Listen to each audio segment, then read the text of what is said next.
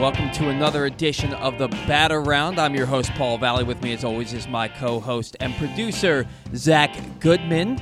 Zach, it is a really gross day. Yeah, yeah. Yesterday was a grosser day. Mm-hmm. Uh, it affects my mood, man. It, Oh, it does for me too. yeah, it's, definitely, uh, definitely. I, Well, I uh, like like like I come into the studio and it's all gray out. It's wet. It's getting colder. I'm definitely a spring and summer guy. Yeah. we, we talk about the weather. We really, we really love the, the weather Li- on this show. This should be the. uh, I- I- well, it's because I'm getting old. It's because I'm getting No, old. I, no. I, I, I rolled over in bed this morning and lifted my head and hurt my back. Oh, you know, so th- that's that's something. Um, the weather's bad, so I'm I'm an old man yelling at a cloud. You know, um, nah, it's fine. It's fine. It's just. It's just one of those days, right, where you wake up and it's gloomy out and it's not Mm-hmm. a great start to the day. But we're, we're gonna we're gonna get through that. We have a great episode of the Bat Around today. Uh, we got some. We have a great guest in uh, Stan the Fan Charles at ten twenty. We got Chandler Rome from the Houston Chronicle coming up at eleven forty. We also have a really good sounding off from you today that's going to take the place of the payoff pitch around the league since there's not much going on around the league other than the World Series. Right. Um, Orioles banter is going to be a fun one today. So it's, it's going to be a great show. Great show in store for our listeners and our viewers today. World Series Game Three was last night, and uh, man, that was it was a, it was finally a good one. It was finally a good one. You know the the uh, the Astros have eight wins this postseason, and seven of them are by five runs or less. I mean, five runs or more. So they're they're winning games and blowouts. And Glenn and I were actually talking about this all, this past week on his show, how it hasn't really been a great postseason. Eh, to me, this hasn't really been Yeah. a memorable postseason because other than that Giants Dodgers series, Mm-hmm. at you know the, the Braves taking the, the the Dodgers in six, which was nice. What have you really seen that's been like, oh man, I'm going to remember that forever? I, I think for me, one of the issues is I don't have a team that I could really get behind from the start. Um, there was never a team that was in this where I was like, wow, I really want them to win. They're the ones I want to win the World Series. I, I guess maybe that was the White Sox for me early on. And, and for me, when I have a dog in the race, it's a lot more exciting for me. And there's a, when there's an actual team that I'm really like behind. And for me, a couple years ago, even in 2017 when the Astros won it all, the Astros were the team for me. I was rooting for them because I, I loved the idea of the of the rebuild and what they had built. And Carlos Correa, I was a big fan of his. Um, I was a big fan of Altuve's before everything happened with them. I think for me, it hasn't been the most exciting and crazy postseason just because I don't really care for any of the teams in this. I just don't have a, a, a team that I'm really rooting for right now. And uh, there's been a lot of blowouts. There's just been a lot of really lopsided games where I, I wish it was more of like a one or two run thing like we saw last Yeah, night. that, that's that's what I'm saying. When, Yeah. when you look at the fact that the Astros have won eight games and seven of them have been blowouts, Right, right. You know, you look at that uh, at that series with the Rays and the Red Sox, and the Red Mm-hmm. Sox won game two, 14 to six. You saw some nine to one games with the Dodgers. Right. It's just like you're not on the edge of your seat. I, I Right. can't. There have been a number of games this there. There have been a number of games this uh, postseason Mm-hmm. where I'm checked out by the third or fourth inning. Same. You Same. know, where it's like I'm I'm flipping back and forth, and I'm a base. We're baseball guys, Right. Right, and I'm flipping back and forth because honestly, I, I just th- it's five nothing. right, You know, right. it's six to one. Why am I? What's the point of watching? Right. You know what I mean? Like these teams are here for a reason. They have the pitching to be Mm-hmm. here.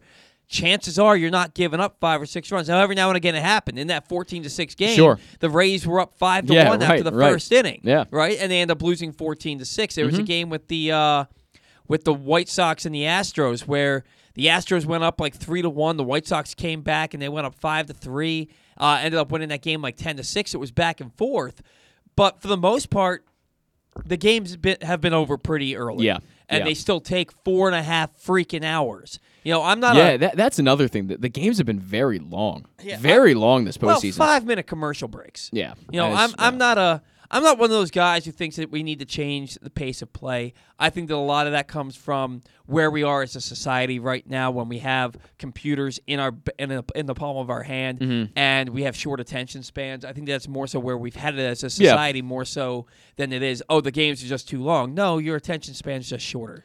But four and a half hours in a non extra innings right. game, that's Four and a A half bit hour. long. It's five minute commercial breaks. Major Yeah. League Baseball wants to solve the pace of play thing by changing this, that, and the other. Mm, yeah. But then in the postseason, you have five minute commercial breaks. Right. And you're losing most of those people by the third or fourth inning. Yeah. Because if a game's not close and if you're having these insanely long commercial breaks and it's nine o'clock and you're in the third inning and the game's been going for two hours, you're going, what do I really need to watch this for anymore? Mm-hmm. There was a White Sox Astros game that started at eight oh eight. I remember that. and it was 10:30 and they were in the 4th inning. Mm-hmm.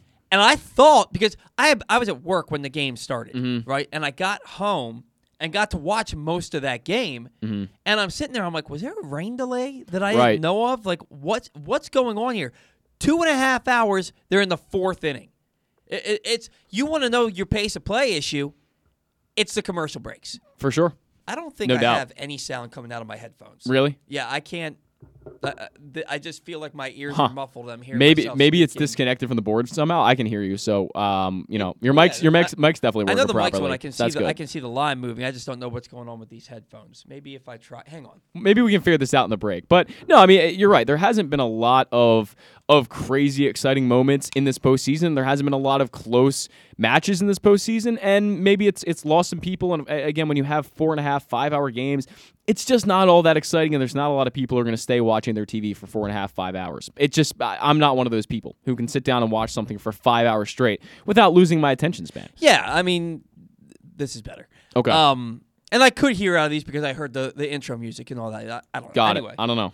Um, yeah, no, I, I I can sit down and watch a baseball game, and when it's the Orioles, if a game goes to extra innings, I'm like, yeah, man, I get to watch extra Orioles. You know, it's it- it's Fair. cool. Okay.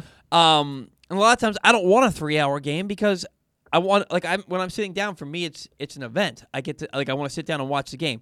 With the postseason, when the game's over Mm-hmm. the, in the fifth inning, and I still have an hour and a half, two hours of baseball left because they of a four and a half hour game because they have five minute commercial breaks. I, Right. just, I can't deal with that. See, extra innings is different. If they go in tied six six um, into the tenth inning, and you're you're you know th- that's exciting. Like that's what Yeah. I would I would spend the extra time to watch that because that's interesting. But if it's nine nothing and we're three and a half hours in, it's the seventh inning. You're like, all right, come on, let's let's, let's move it along at this point. But you're right. I think MLB needs to fix it with the with the commercial breaks for Right, sure. and they have advertising all over the stadium, Yeah. all over the field, all over the TV. No doubt.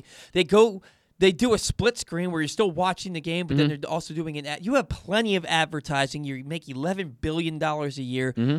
You're fine. You don't need a five minute commercial break. However, getting back to the product on the actual field, uh, Braves go up two to one. Travis d'Arnaud, after a throwing error in the top of the eighth inning that allowed the tying run to get to third base. He ended up not scoring, but he comes up with a big home run in the bottom of the eighth inning uh, to to pad the Braves' lead, albeit a small padding. Uh, they went end up winning that game two to nothing. Just a really well pitched game. They silenced those Astros bats that have been just firing on all cylinders all postseason.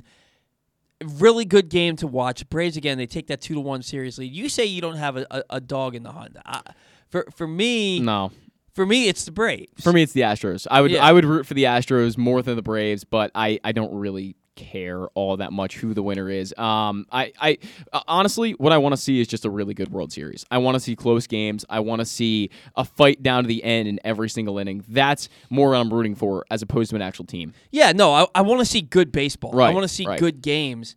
Last night was a good game. Last night was a fun game. It's the eighth inning. You're on the edge of your seat. It's the ninth inning. Bregman leads off for the single, and you're like, oh, man, this is the heart of their good order. stuff, yeah. Alvarez is coming up. Correa is coming up. This could be a two-run homer, and they could tie the game. It wasn't. The next three guys went went three up, three down. But it's exciting. That's that's exciting. Mm-hmm. No that's what, that's what I hope. For. If the Braves don't win the World Series, if the Astros win the World Series, but games three through seven are just legitimately good edge of your seat baseball games, I'm a happy camper. Yeah, Uh, You know, I'm I'm in my element there. That's and that's all I'm really looking for. Now, the Orioles, we're looking for some awards this offseason since the regular season didn't provide them with much of anything. yeah. Uh, Trey Mancini named the Sporting News and Players' Choice American League Comeback Player of the Year. Duh. Right? Yeah, I was. And I, I'm going to say most likely the actual comeback player of the year when when The- uh, the, the, the, the Baseball Writers Association of America. right award. the real the real legitimate award he will probably There's no problem. no probably he will win that He's award. He's going to win that. Yeah. It's going to be a clean sweep for Trey. But great to see him win you know these other ones before that happens. Yeah. So Ju- I'm, I'm just glad to see of, it. Kind of re- reaffirms that he's the winner. I mean, there's no one else that you can even really consider. There's no one else. Trey, Trey Mancini is a true comeback player. Some of the players that they nominate for comeback player, it just doesn't even make sense. I'm like, but they played, you know, number one, they, they played in like 2020 Mm-hmm. and they were not all that bad. So how can you call them a comeback? I, I I don't really define that term the same way I think maybe some of these outlets do. Yeah. Well, uh, and the other thing is, you have comeback player of the year. I think in both leagues. Right? Mm-hmm. Yeah.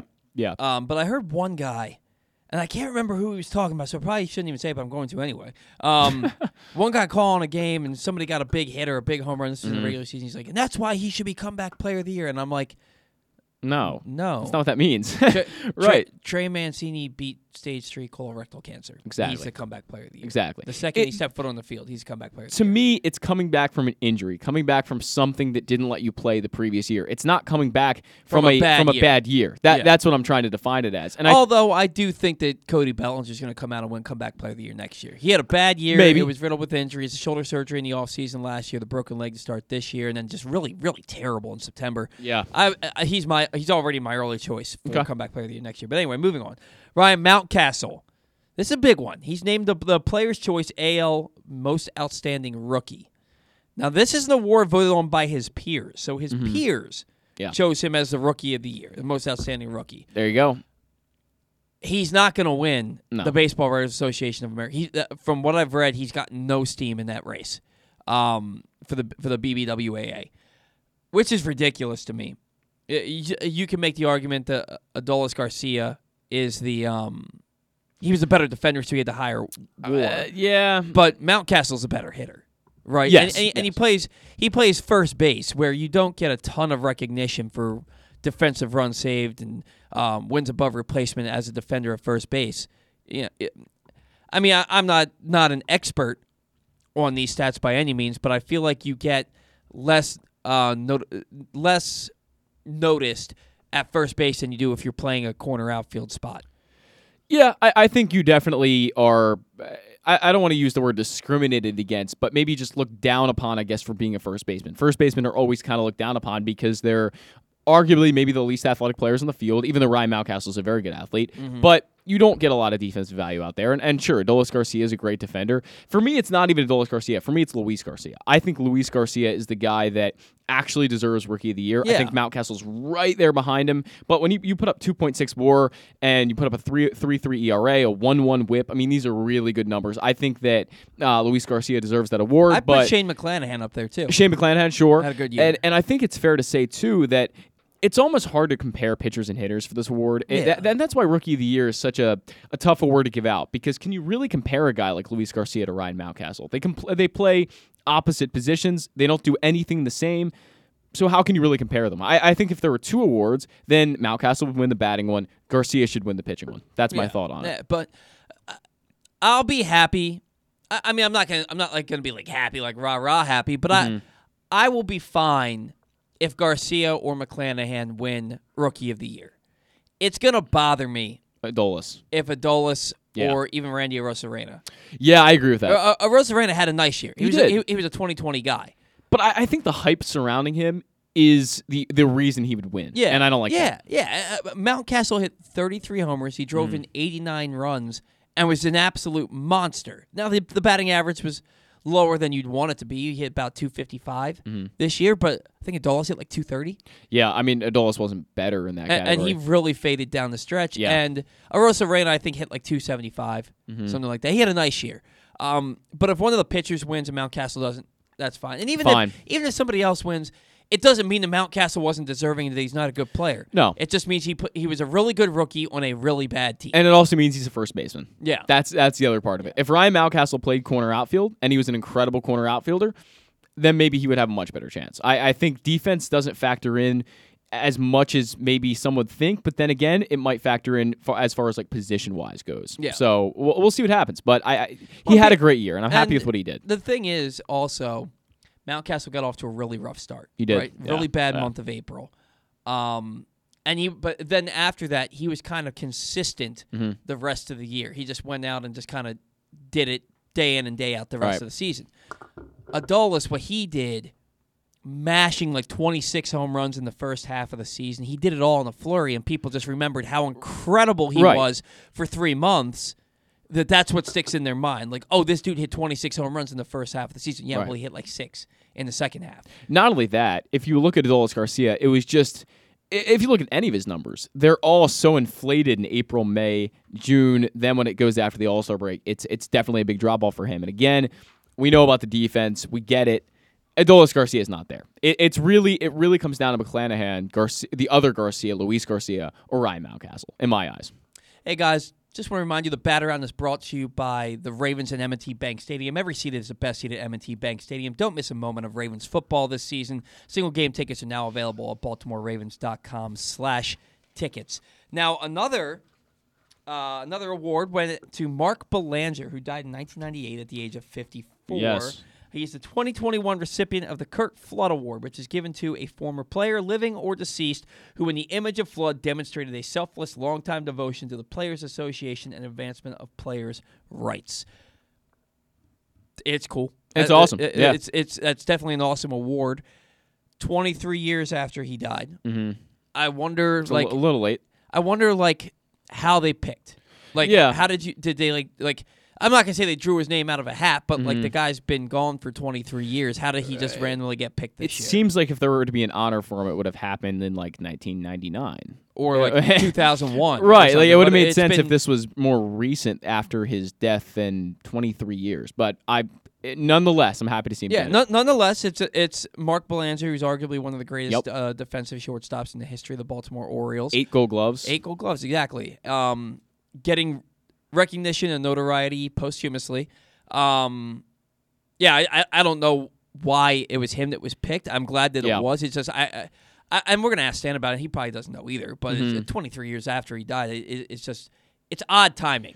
Yeah, me. it's it's a little late. You almost think. Yeah, more than Um, two decades. Yeah, I don't know, but uh, again, we're glad to see him be picked. Um, and I'm glad to see any Oriole get any award. Honestly, I love it. Yeah. Uh, we were talking about the 40 man roster last week, and we mentioned how uh, Thomas Eshelman, Pat and Connor Wade. Um, it was Connor Wade, right? Not Connor Green. Connor Wade, yes. Connor Wade. Uh, how they were all um, put on waivers. They cleared waivers. Were outrighted. Well, all three, Eshelman, Valaika, and Connor Wade, they all elected free agency after clearing waivers. Um, so Goodbye. I, w- I wish them well. Goodbye. uh, that's the way I'll put it. I, I am not upset with this news at all. You sounded like the um when AOL when you would get off the internet in the late Ooh, nineties, early AOL's a, li- a little bit old for me. Yeah, I, the goodbye. That's Good- what exactly goodbye. what it sounded like. Well, I, I'm saying goodbye to these guys because I highly doubt any of them are going to be Orioles again. Maybe maybe Eshelman. Some way Eshelman's gonna Eshelman. Eshelman's gonna find his way back onto this team at some point. But I, I think for the rest of the guys, it's it's a it's a goodbye, and I'm not upset with that because I think when you look at this, it really is about the advancement of the team and about who's coming next. We know they're adding more players to the 40 man roster. They're going to be drastically better than a Connor Wade. So you know we're excited for that.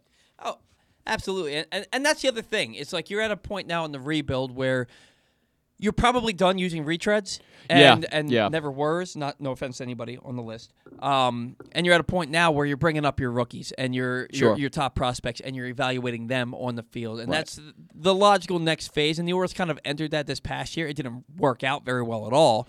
But it's the Yeah. next phase of the rebuild before after this coming season you're probably like, all right, let's let's let's start gearing up for a run here. I feel the phase is kind of clouded. I think it's almost where the Orioles are in the middle of two of them right now, where they're still going to try these retreads, but they're going to be higher level retreads, if that makes sense. It's going to be a guy that, you know, was really good in 2019 instead of a guy who was really good in 2016, if that makes any sense at all. Because you're you're looking at higher level guys, you're looking at bringing in better talent than what you were, um, you know, two two three years ago. And the Orioles are going to make, more, hopefully, we assume more free agent moves than they have in the past, and hopefully more quality free agent moves than they have in the past. And it might be a bit higher level of not so great player than it was two years ago. Yeah, somebody like a Matt Duffy. Sure, yeah, Some, that's like a great Matt Du- example. like a Matt Duffy, who you could put at third base, and he's had he's had a really good year or two. Uh, some some injuries that led to ineffectiveness, and if he's healthy and and you know willing to play for about two to five million. Sure. You could put him at third base, and he probably won't Yeah. hurt you. Somebody like that. I, I I totally get what you're saying. We gotta get Stan on the line while uh while Zach does that. Uh, we are, like I said, we're going to have Stan here in a matter of moments. Uh, sounding off with Zach Goodman around 11 o'clock. It's going to be a good one. It's about Kyle Schwarber and potential link to the Orioles. Uh, Orioles banter at 11:15. Baseball America released their top 10 Orioles prospects, um, but more so, they released their 2025 uh, Orioles starting lineup and who they think has the best tools at different positions. Um, so Zach and I are going to talk about that. We're going to talk about these awards a little bit more in depth um, for the Orioles during Orioles banter. We have Chandler Rome from the Houston Chronicle 1140, and as always, everybody's favorite. And I'm going to go ahead and say the the last installment of Take the Rake because honestly, the World Series could be over by tomorrow. Yeah, I think that makes sense. So the last installment of Take Yes. the Rake until next next uh, regular season. Um, but now moving on to more important matters, we have Stan the fan Charles joining us for his weekly segment. Stan, thanks for taking a couple of minutes this morning. How are you today? I'm fine. So you guys are both convinced it's over, huh? Not convinced that it's over, but in the chance that it could be, we're not going to make any picks if there's only two games left. I, I think you kind of feel where the momentum's going a little bit. I think the Braves just have that momentum right now that I don't feel with the Astros, and they've just been so hot. I, I you you knock off a team like the Dodgers. I I believe you can do anything. Well, I picked the Braves, but you know, uh, to me, this is uh, still anybody's uh, anybody's game. Who, who's starting tonight for the Braves? Uh, it's going to be a bullpen game. Yeah. Uh, Right. I, I don't think they've been, and tomorrow is going to be a bullpen game for them too, and that's why I'm not counting out the Astros. I'm not saying that it's Right. over by any stretch. When you're going to have Right. a bullpen game, and as much as they've used their bullpen, anything can happen. The Astros got Greinke, and even though he's not what he once was, Greinke is still Zack Greinke. He's a borderline Hall of Fame pitcher. Probably is a Hall of Fame pitcher, Yeah, probably. and he's got that pedigree. You're, he's he's going to make the start tonight. I, I think the Astros go out and win, especially after that that, that performance I, last night. I don't like Atlanta using a bullpen game. I, I think don't. that's a major They're- mistake. They're, doing it two days in a row. Doing I it tomorrow. do too. not like that. Stan, um, what are your World Series thoughts uh, to this point? We've uh, we're through Game Three. Braves have a two to one lead. They got a great pitching performance out of Ian Anderson and the rest of that, and then that bullpen yesterday shut down that high-powered Astros offense. Charlie Morton breaks his leg game one, still manages to throw 96 and gets three outs, including two Ks after the, the broken leg. Um, where how are you feeling about this World Series so far? Well, game one, I spent the first four or five innings in the uh, emergency room. Oh, Uh, what happened? Are you all right?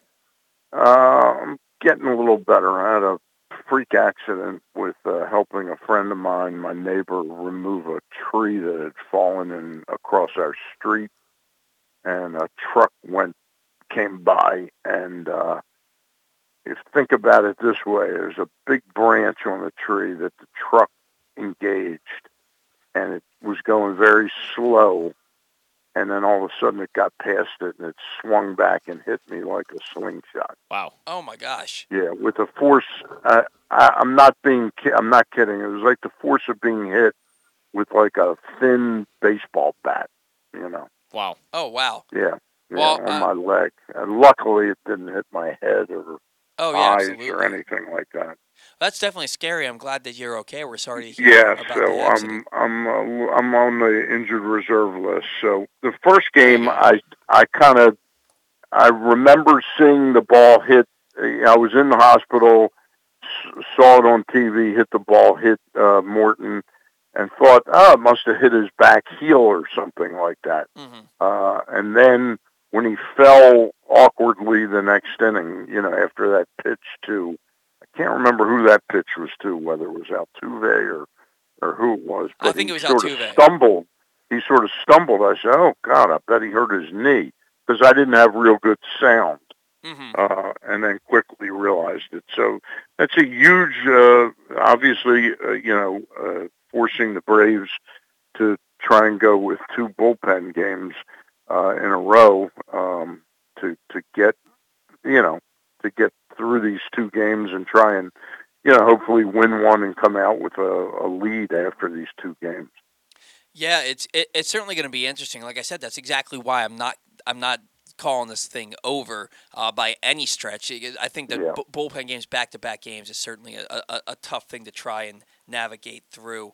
Um, Well, what would their other option be? I mean, Smiley I wrote the piece I wrote about it on PressBoxOnline.com. I thought Smiley would have been used a little more by now, I thought he was. I thought it was very interesting that the Braves. I think they have four or five left-handers uh, on their pitching staff, uh, and I think that's a good thing when you when you're trying to get Yordan Alvarez out, you know, a few times. Oh, absolutely. That's actually Yeah. why I didn't take Alvarez in uh, take the rake this week is because they have a lot of lefties on that Braves team. But yeah, I Yeah. mean, you're looking at you're looking at what they have in that bullpen. You, you have Smiley, you have Wright.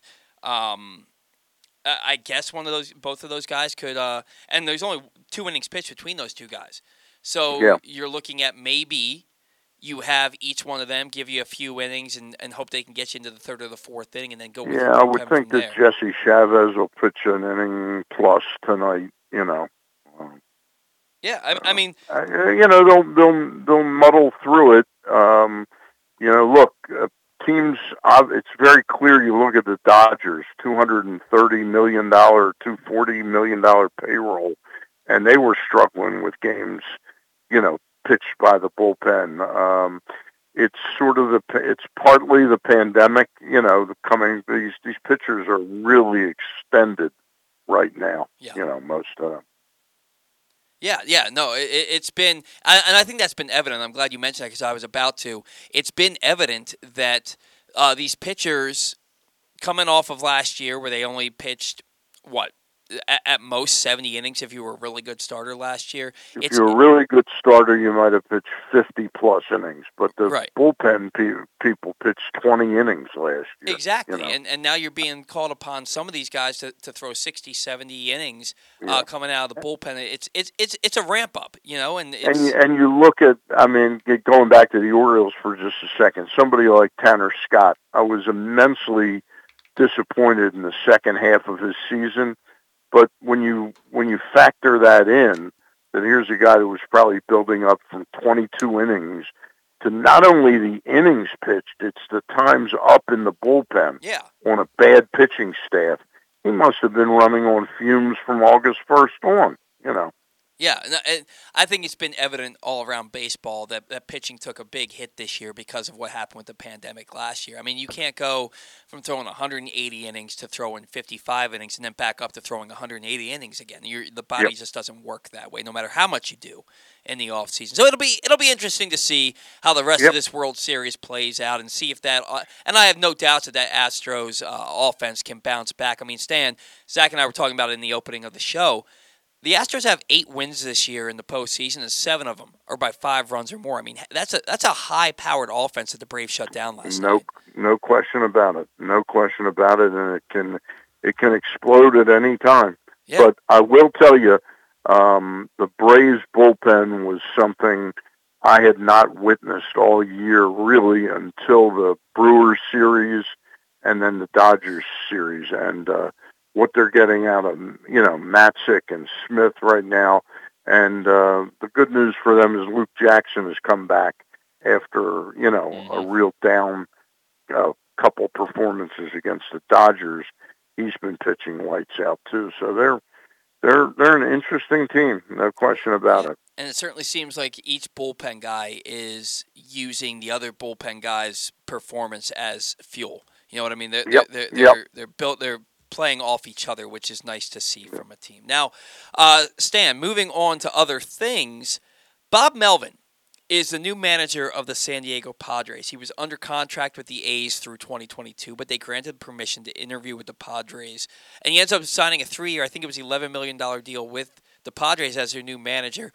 This seems highly unusual to me, especially when when Oakland is competitive year in and year out. I believe that they're that they're on the verge of getting a new stadium, uh, and he's under contract for another Mm, year. That, that verge has been going on for several years now. That's true. That's true.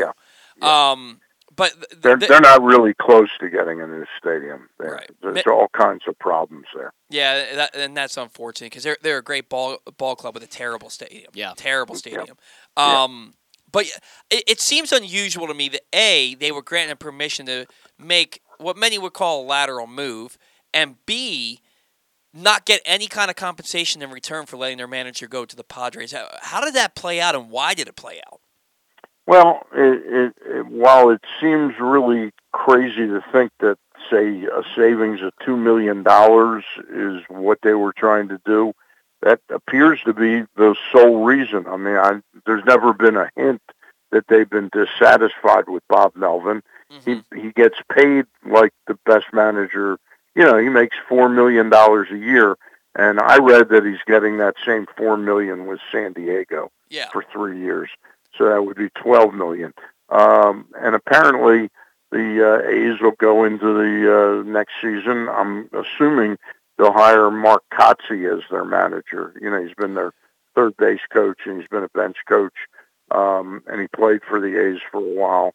Um, and I assume he'll get the job, and I assume he'll get it for 1.7 to 2 two million dollars. So you go, really? That's what they're saving by getting, you know, rid of Bob Melvin? Uh, this might have just been a politeness factor to Bob Melvin, but it's hard for me to imagine they couldn't have extracted some type of prospect. Uh, you know, even if it's like a 19 or 20 year old guy that four years from now might help them or something. Right. So it was uh, it was odd. I would agree with you. Very odd that they just let him go, but it seems like it was a cur- like a sort of a courtesy. Yeah. Oakland, by the way, is, is interviewing Ron Washington, so we'll see if that ends up uh, ends up. Well, Wash is certainly a guy I figured they consider, but you know, Kotsay has, and and that would certainly be a good choice. But um, uh, Kotsay has been around and has interviewed for a couple other jobs, um, and so mm-hmm. I, I think it's clearly between the two of them. They, there's no question they like Ron Washington.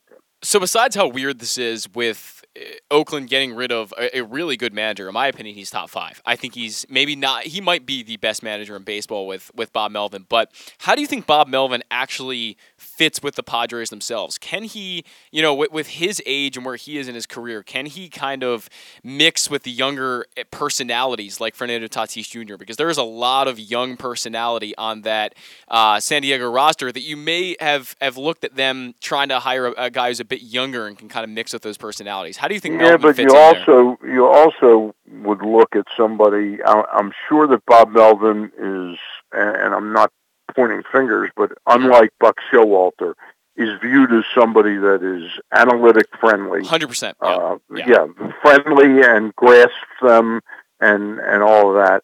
And I think that they need they needed a, a real grown up running that team.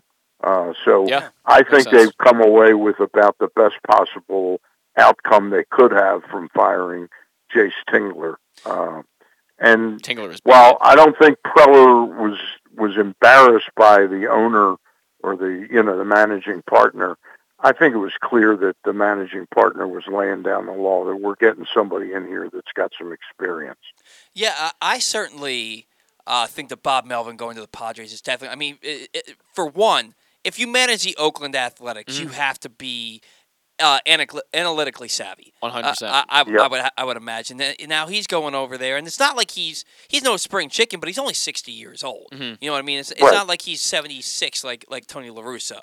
Um, sure. And, and, he's had he's had young superstar players. I mean, he has he has uh, Matt Matt Olson over there. He yeah. had Marcus Semien for a little bit. Yeah, Semien, you know, he's had he's had his share.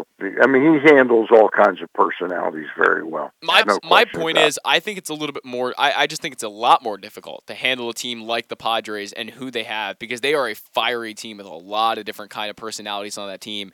It might be a little bit different than handling a team like the Oakland A's. That was my my point there. But I have no doubt that Melvin will do a pretty good job. Well, yeah, and I think there is yeah. something to be said for yeah, you have these fiery guys, but if they believe in their manager, yeah, they want to play for. Him. Well, I think I think what's what's happened there is I think if if they had if they had somehow gotten to the playoffs and done pretty well, and then then Bob Melvin becomes their manager, they're not they're not as open to listening to him. That that's a fragile ego right now mm-hmm. in that collective team. Mm-hmm. I'm talking about the players. Bob Melvin doesn't have a fragile ego. He knows what he's doing. Right. But that collective group of players, they were a major disappointment, and I think that opens them up to to some new leadership yeah. and somebody that's calm and uh, will drive the bus uh, calmly. You know, uh, one of the most interesting things about their managerial pursuit was how it centered the last, it centered over one day that Ozzie Guillen was a c- candidate for their managerial job. Yeah. And it alluded to the fact that they don't have much Latin experience. You know, there's no Latin in their in their uh, system, um, in their coaching staff or managerial staff. I wonder it'll be interesting. It alluded to the fact this is some way to get a job. Said he knows Manny Machado very well, uh, but I wonder if really that was a smokescreen and what they were already talking about because it, the news came out that he was a candidate for the manager's job, and then like six hours later, Bob Melvin had the job. Yeah. So I wonder if they weren't looking at Guillen as bench coach, and and that still Sure. comes to pass. Uh, th- You know. you, you may be right. That's something that we'll, we'll have to keep an eye on uh, Yeah. moving forward. Yeah. And, and I'll tell you, like you said, the Padres were a major disappointment this past year. With Oh, all, terrible! With terrible. all the talent that they have, and they finished below 500. Mm-hmm. With all the Yep. talent that they have on that roster, I'll tell you, next to Kevin Cash, nobody's done more with less, in my opinion, than Bob Melvin. And him Yeah. going into a t- with a team with arguably more talent than he's ever had on a roster, I think it's a great move for the, Yeah. for the Padres. It no was- question. it I think we're all in agreement that Yeah. it's a great move. Absolutely. Now, uh, some Orioles stand were recognized this past week uh, by their peers. Ryan Mountcastle named the AL Outstanding Rookie of the Year uh, by the MLBPA. Uh, now, this isn't the official award. The official award will be- will be announced next month um, for the Baseball Writers Association. Um, uh, the Baseball Writers of America Association, their um, their Rookie of the Year voting. But this is kind of a big deal for Mountcastle because he was recognized by his peers, and some may argue that that's a bigger deal because it's the people, it's his contemporaries, it's the people that he's playing with who are not, who are saying this guy was the rookie of the year. What are your thoughts on that? Um, was to be quite honest, was never aware that there was an award chosen by the MLBPA. I wasn't aware Uh, of this either. Yeah, I, I so I don't know. I guess it means that the players, if the players voted for him, yeah, that's always a good thing. You know, Yeah. it's always a good thing if the players choose you. Um, I would think that he's the rookie of the year in the American League, but you know, I mean, that guy for uh, Texas uh, got off to an incredible start, and his numbers at the end are impressive. You know, with the stolen bases. Um, so he's certainly a candidate. And there's one other guy, isn't there? Another guy that's uh, Luis Garcia for the Astros is a, is a Yeah, good candidate. yeah. Um, he would be certainly a strong candidate as well. But uh, to me, I, I really was impressed with Mountcastle. Now, the only thing that deflects against him winning by the writers to me is possibly they'll say, well, God, he spent half the season in the big leagues the year before, Mhm. while technically it didn't take him from being a rookie. He had, you know, much more of a leg up experience-wise in the big leagues than the other two guys. So that's the only thing that would keep him. But clearly, to me, he had the best season you know, of any of the rookies. So Paul and I spoke about this earlier on the show, but a guy like Randy Arozarena, who is a playoff hero, we know that he was a playoff hero in 2020. He also was eligible, right? He's also eligible to win Rookie of the Year.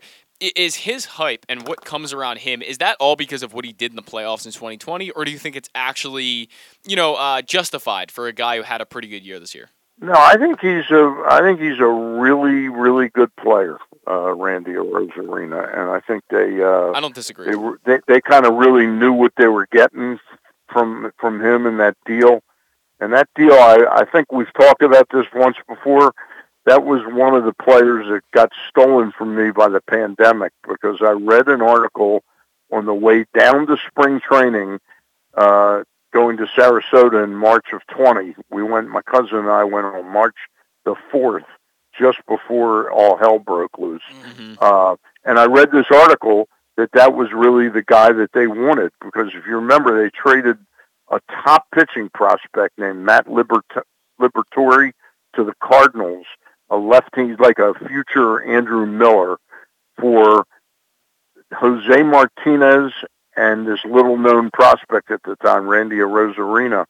And I started looking at him and I said, boy, I'm going to take him on as one of my ultra picks and then he and then he my league shut down and I didn't get to didn't get to get him. Yeah, it's it, it would have been a great get, and you know you made the. I mean, he went for he ended up going this year for twenty nine dollars going into his rookie season, based on what people had seen him do in the postseason the year before. Oh, and, and so. he certainly had a great year. He had over two seventies. Yeah. He had over twenty homers, stole over twenty bases. It was a great year Yep. for Arozarena. Yeah. He, he's, he's, a terrific player. Absolutely, absolutely. I, I thought the award was his to lose to start this year, and then Mountcastle came on and had such a big, consistent year, and Yeah. Adolis Garcia got off to the hot start. As a matter of fact, I we left him out of the three we talked about. I would think he would be number one or number two for Yeah. Arozarena. He's gonna. He's I think gonna uh, I there. think I think Garcia, Texas, his batting average sort of showed a, uh, a flaw in his game. You know, there's going to be too much swing and miss there. For sure, I, I I think you're probably right. Although I have seen that he might be the favorite for rookie of the year. Yeah. We'll see. We'll see. Yep, They'll he be might he in a might get it. weeks. Yep. Um, Trey Mancini named the Sporting News and the MLBPA AL Comeback Player of the Year. Uh, this was a foregone conclusion. The second he set foot on a major league field and started producing, he was the Comeback Player of the Year. He's going to get the award from the Baseball Writers Association of America. No surprise there, right, Stan? None, none whatsoever. No, uh, not even, not even close. Might be the comeback player of all time. You know, Yeah, for absolutely. what he what he went Yeah. through. Now you made a prediction about five to six weeks, with about five to six weeks to go in the season, The Trey would maybe hit 21, 22 homers and drive in maybe 70. He was already pretty close. At that point, he already had 20 homers and like 63, 64 RBI, something along those lines. He went out and he homered that night. I remember watching him being like, Stan Yeah. just said. But then he didn't homer again the rest of the year. So it, you actually turned out to be pretty spot on with your prediction for him. Um, how much? Now he got a scare back in June. Some blood work came back a little abnormal that that gave him a scare that he had to deal with for about two weeks. How much do you think that scare impacted his output this year? Uh, I I think the scare was part of the overall fatigue he had. You know, even if it only lasted a couple weeks, it sounds like the timing of it was uh, rather extraordinary. That while he didn't get chosen to be on the All Star team, he was sort of chosen as a special uh, en- entry into the home run derby contest. Uh, and I think he was. I think from that point on, he was kind of running on fumes. I think he was physically and emotionally kind of exhausted. And uh, it was important for him to finish the season not on the IL for any kind of uh, reason, any kind of reason. Uh, and he kind of he kind of muddled through the last couple months of the season, but he was certainly a shadow of what he was. Uh, we had Rich Dubroff on the other night on our Monday night Zoom, and he kind of confirmed uh, the same thing that it was just a sort of a minor miracle that he had the overall season that he had uh, from for, from what he went through, but that there's no question. I mean, uh, from July 2nd on, he hit six home runs and drove in 16 RBIs. Yeah. It wasn't the same player, you know Yeah, and and, you'd and have to believe it was sort of an emotional, uh, emotional and physical fatigue.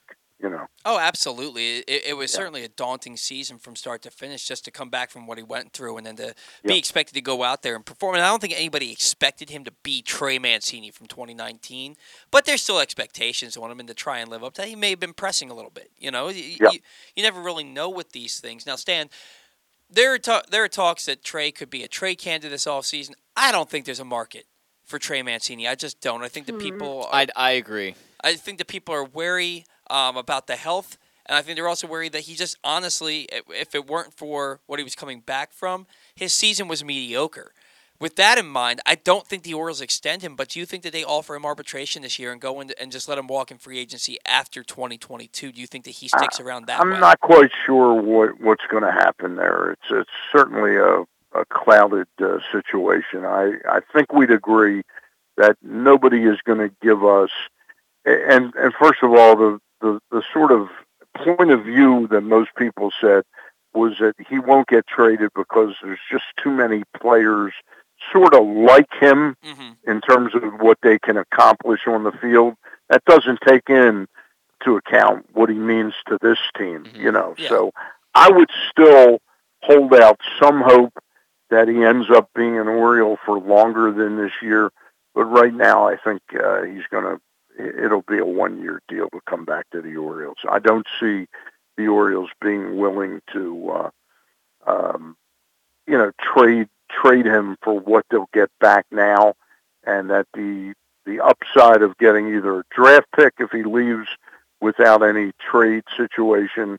Um, you know, I, I think he's going to be an Oriole next year, and probably what the club is hoping is he has a monster first half, and they can trade him, you know, and get a couple prospects. Yeah, and, and honestly, he'll be a year and a half re- removed when the season starts from finishing up uh, chemotherapy, which means he could be that much stronger. And if Trey bounces back to close to what he was in 2019, especially with what you consider is going to be in this Orioles lineup next year, it could be something that's that's really good for the Orioles and really good for Trey uh, next yep. year. So I'm looking forward yeah, to seeing and, how that plays and out. there's still a possibility uh, that the timing will play out that he will get some type of two-year uh, extension by the Orioles after this year. You know, yeah, if he somehow makes it through the season with the team, I could see them then. You know, he's not going to get he's not going to get the 19 or 20, 21 million dollar a year deal. No. You know, but he he's certainly if he has a big year next year, could be a 12 or 13 million dollar player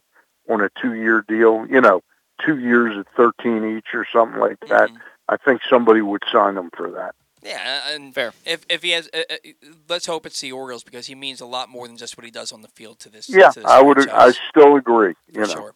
Now, uh, Mark agree. Mark Belanger is the 2021 recipient of the Curt Flood Award. We were talking a little bit earlier. It's, it goes to a former player, living or deceased, who, in the image of Flood, demonstrated a selfless, long-time devotion to the Players Association advancement of players' rights. Certainly happy that uh, Belanger received this award posthumously. Uh, however, it's been 23 years since he passed on. Um, how do they go about? And maybe you don't know, but how do they go about just choosing these guys? It seems like kind of random to me. Well, well I got to be honest with you. Just like I was unaware there was an MLBPA uh, Rookie of the Year, uh, I was unaware that this award even existed. Yeah, I didn't know about it either till I till I saw it. It Yeah. just it seemed odd to me that it's been 23 years since he passed away, and now Yep. he's getting an- an award. Like I don't know what goes into that, but I, I don't I don't either. Uh, other than trying to, uh, it's more rather than honor an honoring of Mark. It seems like it's more of an honoring of the power of the Players Association that they now have these awards that are popping up. Yeah. Um, You know, I, I, it seems like they're trying to not prop themselves up, but they've they've sort of wanted to, to do this, and Major League Baseball, maybe out of some gesture of courtesy, is allowing them on this on this stage this week to have their own kind of awards. Uh, you know, Yeah. that are meaningful that are meaningful to them. Certainly, Mark gave his post playing career uh, to to the players. Yeah, you know, to the Players Association. There's no question about it. For sure, for sure. Now, the last thing that I want to talk about before we talk about who you're going to have on the show this week, uh, Cedric Yeah. Mullins. He's a finalist for the Silver Slugger, but he, in my opinion, got snubbed uh, as a finalist for the Gold Glove. He's not a finalist. Were you surprised that he is not a finalist for the Gold Glove, considering how much of a defensive standout he was all season long? I'd have to know who the. I haven't seen who the finalists are, um, but it's not not a giant surprise. I look for the Baltimore Orioles. Cedric Mullen is a t- one terrific player to get uh, up in arms about some type of snub. Uh, I'm not going to go there. Uh, his throwing arm is a real weakness, uh, but I'd I'd like to know who the other people that uh, are going to win the Gold Glove awards are. Uh, but so I don't see it as a major snub. Uh, but I also, despite the fact he had a tremendous year for the Orioles and a stark year for the Orioles, I also don't see him as a sort of a slugger uh, when he drove in 59 runs. So, yeah, yeah. uh, you know, I, I, I it's, get it's a little it's a little odd to me, but there, there's no question you can't take away what the guy did. He had a historic season for the Baltimore Orioles. Well, the three finalists for center field, by the way, are Kevin Kiermaier from the Rays, Myles Straw from the Indians, and Michael A. Taylor from the Royals. Certainly all deserving. Uh, I think all three of those guys are a little bit. Look, I like Mullins. Can he win a, a Gold Glove at some point in his career? No question, he can. Uh, but those three guys are pretty damn good. Yeah. especially uh, Taylor and Kiermaier in terms of their uh, defensive abilities. Yeah, and you mentioned the arm. I think that that's really a, a deterrent for Cedric when it comes to these awards because you have. A, I've said it on the show before. If you have a guy on second base with less than and somebody gets a base hit to center field, that guy's scoring every time because Cedric's not going to throw him out at the plate. I think that his his weak throwing arm, which is the one knock in his game right now, Yep. is probably the deterrent for making him a finalist for these awards. It it is right now, you know, and I repeat, uh, the Orioles had a uh, center fielder for a number of years in Al Bumbry who uh, had that same deficiency, and he was able to he was able to work on it. And this is not a a knock on uh, uh, Cedric, uh, but there are certain things mechanically you can do uh, that speed you that speed up the whole process, and that's what he needs to work on. I would love it if the Orioles invited uh, Al Bumbry to come down to camp for a week or ten days and work with him a little bit. Oh, I'm I'm sure. Knowing how hard Cedric works and how seriously he takes the game, I would not be surprised at all to see him have a better throwing arm next year. Because I'm sure, because Yeah. we're aware of it, he knows about his own throwing arm. Yeah, it's it's not like he's going to. I'm telling you, it's not that he can improve the arm, hmm but he has to he has to improve the mechanics of getting the ball quicker and releasing the ball quicker. Yeah, You know. Yeah. No, I, I, I agree with you. Now, Stan, before we let you go, you Yeah. have some great guests coming up this week. On Monday, you're going to have with um, Ross Grimsley. You're going to have Orioles uh, former manager Dave Trembley, and then on Wednesday, you're going to have Bill Ordine from Gambling.com and Patrick Evans of LegalSportsReport.com. Um, apparently, it came out this Wednesday that they are going to pass sports betting at the three big casinos, uh, Hollywood Casino and Ocean Downs, as well as um, uh, Well, it's five, it's five total Five, five. licensees that are existing already. It's Ocean Downs, Hollywood Downs, and the big three of MGM down by uh, the the harbor in Washington, um, the Horseshoe downtown Baltimore, and of course uh, Maryland Live, a live casino hotel.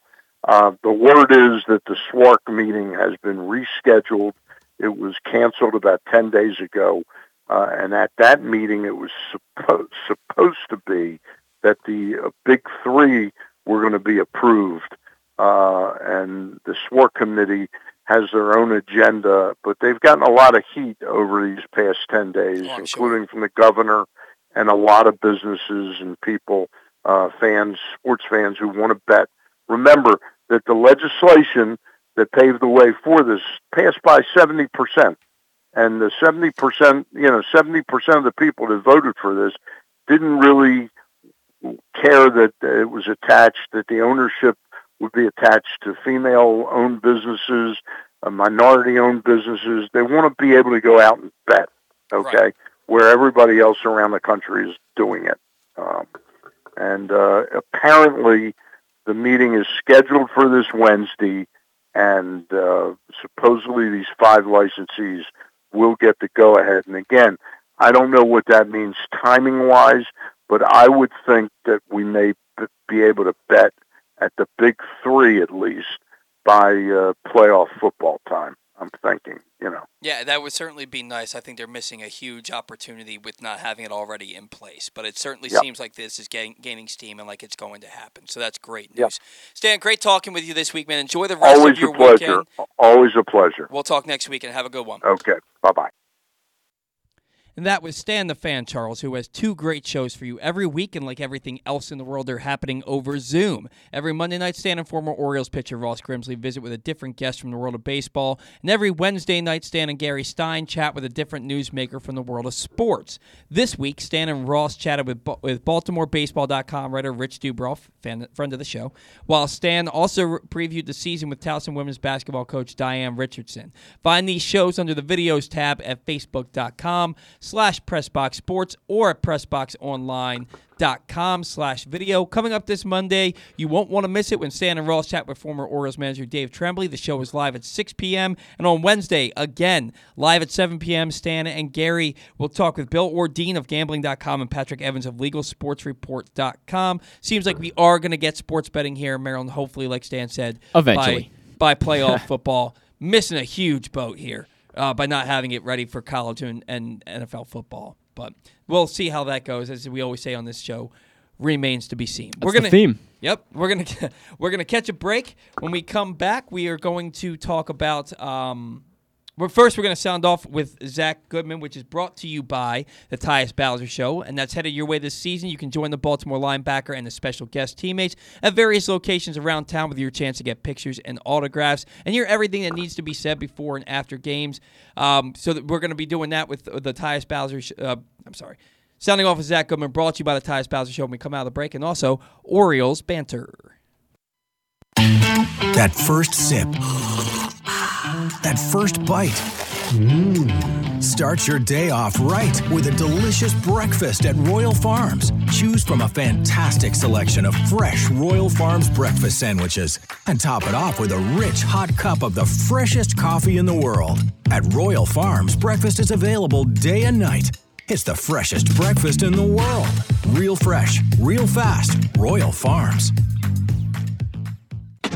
Hey, it's KZ. The Pressbox Fantasy Football Show is back as always on Thursdays. You can catch it at 11:30. We're brought to you this year CCBC and Glory Days Grill. You can catch the show two ways: Facebook.com/slash Pressbox Sports or PressboxOnline.com/slash Radio. The slash radio is if you want to listen. On Facebook is if you actually want to see my ugly face. We're gonna have a lot of fun this year. DFS, daily lineups, keepers, all kinds of fun stuff. Please tune in. Pressbox Fantasy Football Every Thursday, 11:30 a.m. The all new FanDuel Sportsbook is coming soon to Live Casino and Hotel in Hanover. Maryland, this is your chance to win big right in your own backyard. Bet on every sport with self service kiosks and watch all of the action from the best seat in the house. Make every moment more at the all new FanDuel Sportsbook at Live Casino and Hotel in Hanover. Please play responsibly. Gambling problem? Please call 1 800 Gambler or visit mdgamblinghelp.org. Need to hone your computer skills to boost your career? Or maybe you want an IT certification. CCBC Continuing Education has the courses and programs you need for a career in the computer field.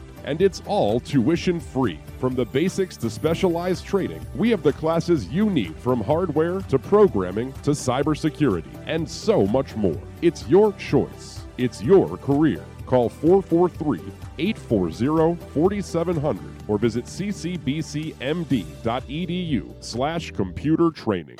Glory Days Grill's popular Oktoberfest menu is back and it features their delicious chicken schnitzel, two chicken cutlets, hand breaded in herb panko and pan fried until golden brown, served with mustard cream sauce, mashed potatoes, and roasted vegetables. Their menu also includes your favorites like the Oktoberfest Brewer's Platter, Brewer's Sausage Sandwich, Prussian Pretzel Roll, Slam Dunk Pretzels, and Apple Cobbler. All of these meals pair well with their many Oktoberfest beers and Angry Orchard on draft. Dine on their patios or in their dining room, or order online at glorydaysgrill.com and pick up your favorites to take home. Glory Days Grill has been proud to serve the community for the last 25 years. Thank you, fans.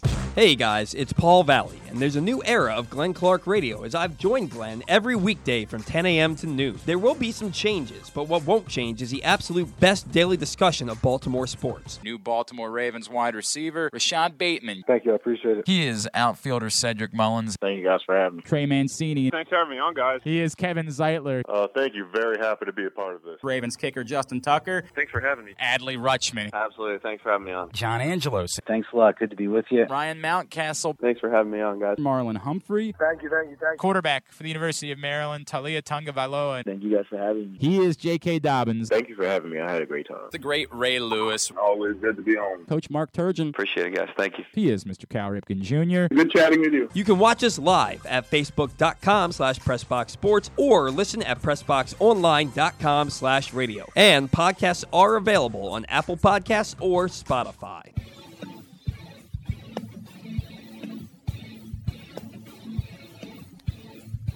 Coming up in just a matter of moments, we're going to have Sounding Off with Zach Goodman again. It's brought to you by the Tyus Bowser Show. Just remember, if you can't make it out, you can watch the shows live at facebook.com slash pressboxsports or listen to them the next day. The Tyus Bowser Show is brought to you by Great Eights Memorabilia and Pressbox. Find out more at pressboxonline.com slash Bowser or at great8smemorabilia.com. The next Tyus Bowser Show is Tuesday, November 16th at Mother's in Timonium. We had a big back and forth about whether Timonium was Cockeysville, Lutherville, or um, Timonium. I, I go Lutherville for It's, that it's area. Timonium. Their, their address says Timonium. Well, yeah, but I Oh, okay. I get what you're saying. Yeah, I, Mo- Mothers Mothers is in Timonium. yeah, I agree with that. I thought you were saying what it, what Timonium is the closest to, like what oh, city. no, no, the- We, okay. we, we were going back and forth. Your screen, your screen went out. Okay. Uh, we were going back and forth um, whether or not Mothers was in Timonium or was it Lutherville or was it Oh, no, no, no. Cockeysville. It's- it's Timonium. But, it, but it's Timonium. Uh, but again, the next Tyus Bowser show is Tuesday, November 16th at Mothers in Timonium. And coming November 9th, you can meet safety DeShon Elliott, who was the guest Oh. on uh, Tyus Bowser show this past week at the Center Club, just by donating a $20 gift card at Weis. Sneeze. I think he's about to say Weis Markets. I'm just. Uh, uh, you, want me, you want me to just finish this live read No, for you? no, dude, I, I literally a sneeze just started to come on like right in the middle, and there's no way. It'll come back in like five minutes. Uh, but anyway, you can meet safety DeShon Elliott just by donating a twenty dollar gift card at Weis Markets, uh, nine nine six thirteen Harford Road. Those gift cards will be used to benefit Harvest of the Hope to help those who need it this holiday season. Find out more at Great Eights Memorabilia.com. That is an extraordinarily long live read. I That is a cut it up really- that is a really- That's extraordinarily long. That's a very long one. Sounding off. Sounding um, w- something that interested me this week. I usually do it on kind of negative things. I, I yell at people for you know uh, things I, I don't exactly appreciate them saying. But this one is something I'm actually pretty excited about. Robert Murray, who's a MLB insider for Fansided, um, he is verified on Twitter. This is a real legitimate source. He wrote an article this week. Uh, that the Orioles could be a team that go after Kyle Schwarber in free agency. He basically wrote it as where could Kyle Schwarber go if he doesn't re-sign with the Red Sox? Now there is a pretty good chance Kyle Schwarber re-signs with the Red Sox. He's already come out and said I would be very open to coming back to the Right. Red Sox. So there's a good chance. But he mentioned three teams as possibilities. Now, whether this is Robert Murray saying, I'm hearing this through the grapevine, or I'm speculating about this, that this could happen, I'm not sure. He didn't say. But he said the Brewers, the Blue Jays, and the Orioles could be the three teams that would be interested in Kyle Schwarber. And for me, Kyle Schwarber is probably, if the Orioles bring him in on a one year deal, anywhere from a 12 to 15 you know million dollar a year guy. That's what you're going to get him at. Um, and if you bring him in on a three year deal it's going to be probably you know 60 million. I don't know somewhere around that, that. But point is with this is that if the Orioles were looking to get a guy like Kyle Schwarber, if they were in this race, it would signify to me that the Orioles are number one in it for a lot bigger free agents than we thought. They are really serious about bringing in actual free agents instead of a you know.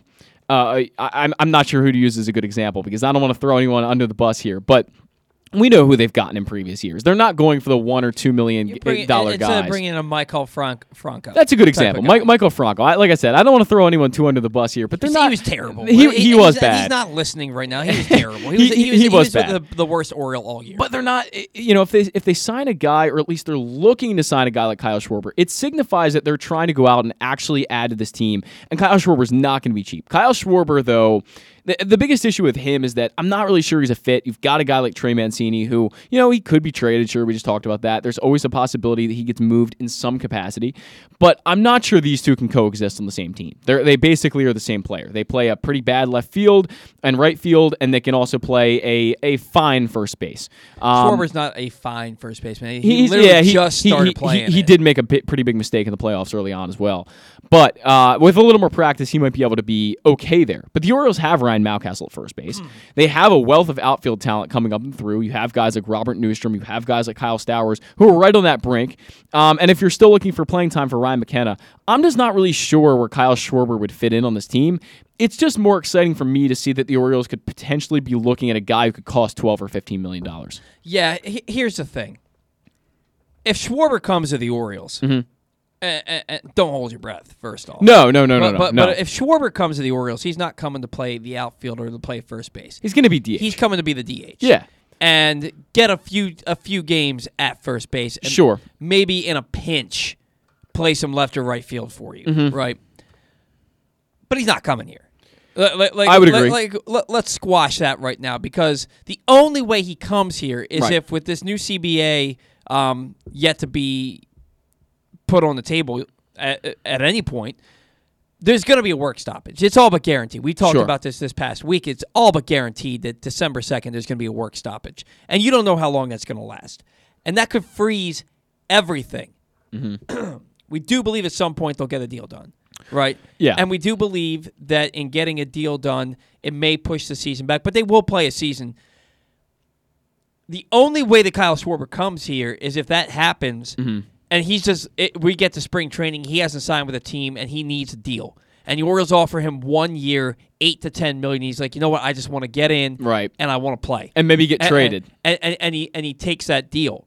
But the thing is, I don't think that if he's if that deal's there with, from the Orioles, that he's not getting something a better offer from the Red Sox. Sure. Like I said, it's not so much about Kyle Schwarber as it is about the idea that they might go out and sign a free agent that could cost something like Kyle Yeah, Schwarber. but the other thing is that people have been speculating that the Orioles are going to go out and Car- get Carlos Correa, and Mm, they're no, not. no, right? no, and people have been speculating about that since late spring, early summer. Fair. So That's fair. a- again, I I'm one to think what's what's the article? What's the writer's name? Robert Murray. Robert Murray. I'm I'm inclined to believe that Robert Murray is speculating. I agree. Because if he had heard that from the grapevine, he would have mentioned that he heard it from the grapevine. Mhm. They, they do that. They, they mentioned I, I've heard He- from he- anonymous sources that this could Sure. be a thing. He did mention that the Brewers are legitimately interested in him. Um, Yeah. He did not mention that with the Blue Jays or the Orioles, but he said the Brewers have had interest in Kyle Schwarber in the past. We don't know that about the Orioles. We, but we think because of the ties with Brandon Hyde that there's a possibility that that could And, be true. and and it's a fit. It makes Yeah, sense. it is a fit. It's it, it makes sense. For Camden Yards, especially, it's a fit. It's just not going to happen. I agree. You know, um, But what if they instead of instead of getting Kyle Schwarber, what if they say, okay, we're going to go out and spend that eight to ten million on pitching? well, That- yeah, that's that what, that's what we're all hoping. For. That's what I'm excited about. This is why I'm talking about this, is because I think they could use this money elsewhere if they don't get a guy like Kyle Schwarber. Again, but this is all speculation. Sure. On, Yeah, on it's- part. it- now, it now is. if they said the Orioles are legitimately interested in Kyle Schwarber Mhm. and they're willing to spend ten million dollars on Kyle Schwarber, 10 Mhm. to fifteen million, yeah, get it, get super excited. Yeah, Yeah. okay. If they don't get Schwarber, maybe they'll go out and get some legitimate starting pitching. That's when you can get yeah. excited. But until it's anything more than speculation. I can't get excited about it because that's what these guys do. It's the off season. There's Sure. not much going Yeah. on because it's just the World Series right now. Free agency doesn't even start till six days after the World Series. This is what they have to talk about. And I'm not trying to squash what you're saying. If the Orioles ended up with Kyle Schwarber, I, I I'd be happy as a as a pig in crap. Right. You know what I mean? Right, right, But yeah. The the fact of the matter is, until it's something more than speculation, I'm inclined to sit here and say, you know what? It would go against everything Mike Elias has said to this point. I don't disagree with that. So, but it, it's it's a good idea. We'll see how it plays out. Um, I also think that the Orioles are going to have to get in bidding wars for, for guys like Kyle Schwarber. Yes. bidding wars that they'll end up losing unless they're willing to pay astronomically more. They would never win a bidding war against the Red Sox. Never. Ever. And espe- honestly, the Blue Jays, they'd probably lose even more too. Um, I think the Blue Jays, if they were going to get, get in a bidding war with the Red Sox, I think they might win that. Um, the Blue Jays have, have been very aggressive in free agents and trades in the past few years. I, you know, they signed George Springer last year. They went out and got Jose Berrios. They are a serious team about upgrading, and I, I could see Kyle Schwarber as a fit for them for sure. Oh, for, for sure. And uh, the the thing and the thing about the Blue Jays it's more enticing than the Red Sox is that the Blue Jays Yeah. are, are on the come up, right? Right. Whereas you look at the Red Sox and they were very good this year. A little bit old though. but they're kind of you have Rafael Devers and Xander Bogaerts, but Xander Mhm. Bogaerts is about 30, 31, Mhm. right?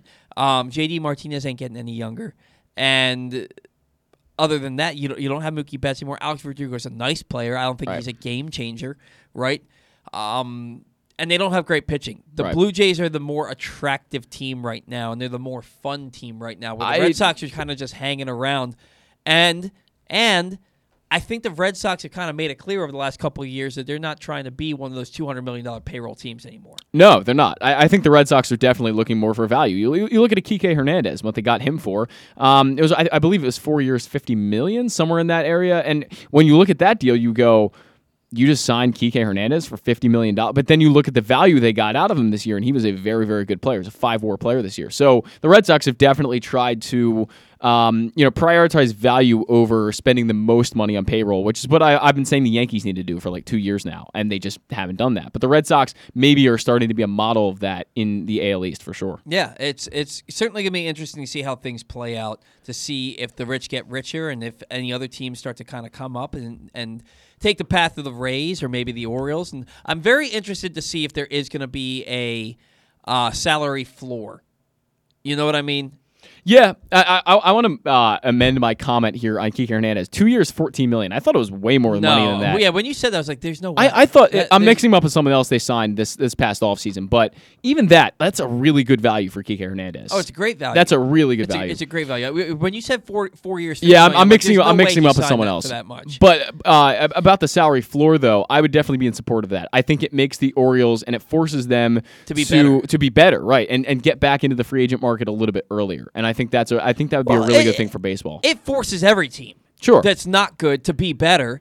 Uh, you look at the NFL, Mhm. and there's so much parity in the NFL.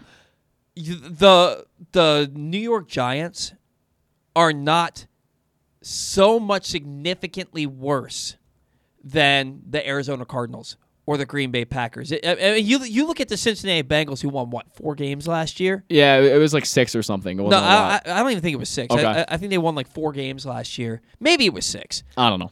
But they Somewhere were they there. Mm-hmm. were a very bad team last year, and Joe Burrow and Ja'Marr Chase, two guys, are the reason that I mean, and they went out and made some free agent signings. The the defense is ju- The- eh, the very defense much is better, very much better. But that offense, the Bengals are one of the better teams in the AFC this year. Mhm. In in the span of one year, you're not the the difference between the worst team in the league in the NFL and the best team in the NFL is not that great. Right. That's not the case in Major League Baseball. No. The difference between the Baltimore Orioles and the Los Angeles Dodgers is so vast. Yeah. It, it, Yeah. It, it would be like you standing on one side of the Grand Canyon and me standing on the other side of the Grand Canyon and us trying to play catch. Mm-hmm. Th- There's, it's just not going to happen. This is a, salary floor would be huge, Mhm.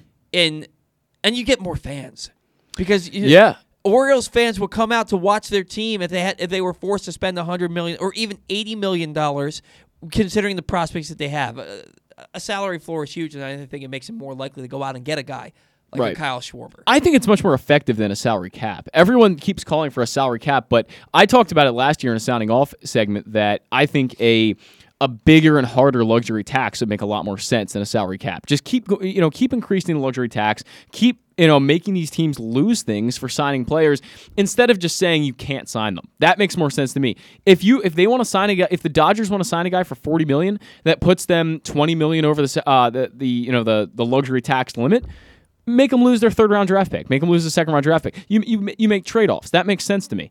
Um, and if you look at a salary floor, it just really really helps with the competitiveness of all of these other teams like the Orioles and the Tigers and the Marlins. These teams that are generally bottom dwellers in the past five you know six years. Can, can you imagine the Orioles having Cedric Mullins, Austin Hays, Adley Rutschman, and Ryan Mountcastle in the top four in their lineup, and then they're still forced to go out and spend another eighty million dollars to make this team? Sounds great to me. Th- that would be phenomenal. Yeah. that would be absolutely phenomenal. And uh, I, I thought that there was no way that a salary floor would happen, Yeah. but I think it very well could. It could. And look, uh, you know, the, the Rays payroll was around what, 72 million this year, I think it was, which is so ridiculously low when you look at that. And look how much value they got out of that. And of course, like, we, when you look at the Rays, you know about that their prospect pipeline is the reason for that. They have incredible prospects like Shane McClanahan, we, we talked about earlier, who can come up and take a spot like of Blake Snell's and immediately become one of the best pitchers in that rotation. Maybe the Orioles don't have that yet because their guys haven't matured like the Rays guys have, but that to me, $72 million payroll, if the Orioles were to have that and the farm system they have, they could be incredibly successful with that. Yeah. Incredibly successful. I want them to spend more than that. Uh, for sure. Yeah. But, but if, if in 2022 you told me that the Orioles to have a 72 million dollar payroll and have the Oh, players I I'd love just it. mentioned on their roster, I'd be I'd be doing you know flips. Yeah. Uh, because I wanna see that. Yeah, uh, I don't. You'll see me break my neck. Okay. But but yeah, no, I I, I, I totally am in, in agreement with you there. Let's do this. Let's um let's get our second break, Okay. and then we'll come back and we'll get into some Orioles banter here. All right. Sounds good. Let me just get this break up here, Paul. Sorry, I kind of kind of threw that one on. A little you. bit, a little bit. All right, we're good. Uh, we'll be back in about five. What's up, everybody? This is Tyus Bowser. I can't wait to see you guys for the Tyus Bowser Show this fall. We're going to be taking the show on the road all over the area. You can meet me and my very special guests. If you can't make it out, you can watch the show on live on Pressbox Facebook page or listen the next day. Find out more about where we'll be by checking out PressBoxOnline.com slash Bowser. We'll see you all season long for the Tyus Bowser Show. The next Tyus Bowser Show is Tuesday, November 16th at Mother's in Timonium. It's brought to you by Pressbox and Great Eights Memorabilia memorabilia. Glory Days Grill's popular Oktoberfest menu is back and it features their delicious chicken schnitzel, two chicken cutlets, hand breaded in herb panko and pan fried until golden brown, served with mustard cream sauce, mashed potatoes, and roasted vegetables. Their menu also includes your favorites like the Oktoberfest Brewer's Platter, Brewer's Sausage Sandwich, Prussian Pretzel Roll, Slam Dunk Pretzels, and Apple Cobbler. All of these meals pair well with their many Oktoberfest beers and Angry Orchard on draft. Dine on their patios or in their dining room, or order online at glorydaysgrill.com and pick up your favorites to take home. Glory Days Grill has been proud to serve the community for the last 25 years. Thank you, fans. That first sip.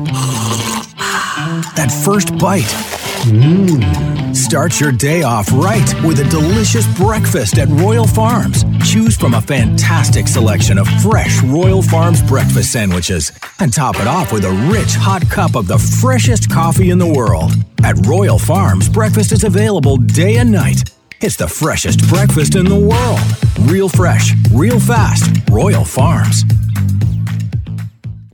The biggest pro wrestling stars today and all time all have one thing in common. You've heard them on Jobbing Out. Matt and Nick Jackson, the Young Bucks. Thanks for having us, man. Appreciate it. The great Kurt Angle. Thanks for having me on the show. I appreciate it. Matt Riddle. Yeah, man. Thanks, man. The champ, Drew McIntyre. Oh, thank you for having me. The great Ron Simmons.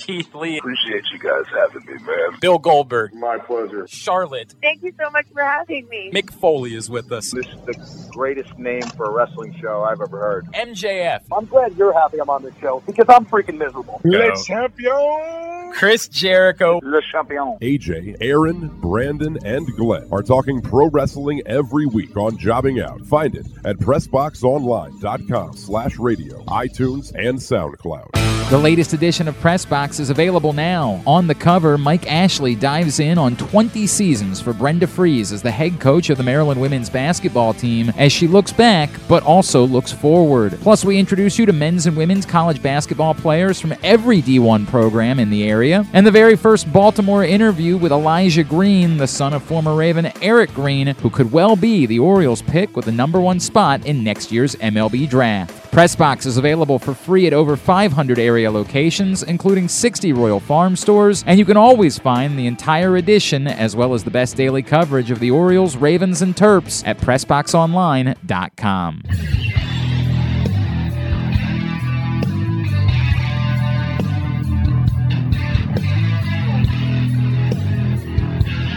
All right, welcome back to the Bat Around. I'm your host, Paul Valley. That's Zach Goodman. Zach has something he wants to say real quick. There is a new era of Glenn Clark Radio as the Bat Around Zone. Paul Valley took over as the show's co-captain. The show remains the definitive place to find the best daily discussion of Baltimore sports. Watch the show at facebook.com slash pressboxsports. Listen at pressboxonline.com slash radio. You never know who might pop up on GCR. This week, the guys caught up with Maryland legends Ralph Friedden, E.J. Henderson, and Shaun Hill, as well as potential Oriole number one pick Brooks Lee. Find those interviews and more today in the Glenn Clark Radio Week in Review feature at pressboxonline.com. And speaking of Glenn Clark, just want to remind you once again this season, Pressbox's Project Game Day is the destination at halftime and post game for every Baltimore football game. You want to talk about the game without all the nonsense, coach speak, and fluff of your typical show? Tune into Project Game Day. Glenn Clark is with you at halftime, and once again, he's joined by, post game by your favorite analysts like the NFL Chicks, Rita Hubbard, Ken Zales, and more. With Baltimore on the bye, there's no show this week, but Rita is back with Glenn next Sunday for the Minnesota game that I'll be at. Watch the show at facebook.com slash pressboxsports and listen to pressboxonline.com slash radio. Pressbox is Project Game Day. Every game day presented by Glory Days Grill and Window Nation. You young buck. Uh-oh. I don't like what's about to happen here. Did I say someone's name wrong? Who did I pronounce? Whose whose name did I pronounce wrong? Ralph wrong? Friedgen I- is I have tr- arguably the greatest Listen. coach in the history of Maryland football, and you call him you called him Ralph Friedgen. Listen, I don't I don't pronounce names Do you right. know, We- do you know who Ralph Friedgen is? I mean, not really, because I don't really pay attention to college football. I, I do not. I, I'm sorry to everyone. I don't really pay attention to college football. Today at Byrd Stadium is Mhm. the 20, 20 year anniversary of Maryland's 2001 ACC championship. Okay. It was Ralph Friedgen's I just first year uh, uh, coaching the team. They went Mhm. 11 and 2. Nice. Uh, they lost the Orange Bowl, but he got Yes, Friedgen. They I'll were get that for ranked- next week. They were ranked number 6 in the country at the end Mhm. of that season. See, the problem is, even if I knew who he was, I still probably would have pronounced it wrong. That's Hey, there's no, a there's if, a good no, chance. If you knew how There's a good Ralph chance. Friedgen was, you would have pronounced it right. I'm just I'm just giving you a little bit of, of a hard time. You're only 19, Co- 20 years old. No, not 19 anymore. But college, 20? co- I'm 20. Yeah, but college football is is just not something I ever really got into. So I mean, I know Mike Mike Locksley now. I can say that name. Yeah. So we sh- we should have that in the library instead. Make it a little easier on me here. Well, we didn't talk to Mike Locksley. Well, you're gonna probably you'll probably do it at some point. I'm sure. I'm sure. I'm sure. I, I don't know. Maybe, maybe. But Ralph Friedgen, and yeah, the Maryland Terrapins are going to be at Byrd Stadium today celebrating. It's their homecoming. They're celebrating the Okay. 20 year anniversary of the ACC championship. Uh, guys like Shaun Hill was the quarterback of the team, former All Pro linebacker for the Minnesota, or I'm sorry, Pro Bowl linebacker for the Minnesota Vikings, uh, and Terp Santa, who just got inducted into the College Hall Mhm. of Fame. EJ Henderson, he's going to be there, along with former head coach who amassed 75 wins in his 10 years at the helm of the Maryland Terrapins football program, Ralph Friedgen.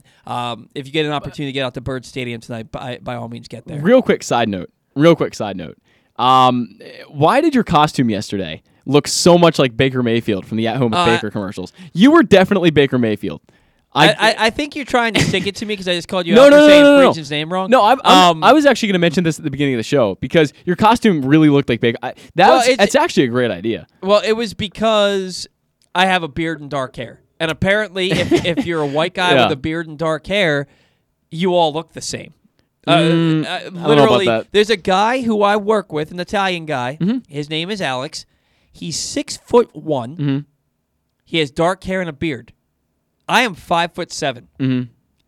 People mistake us all the time Really? because he is six inches taller than me, and people mistake us all the time because we have dark hair and a beard. Mm-hmm. It, it, it it's just how it goes.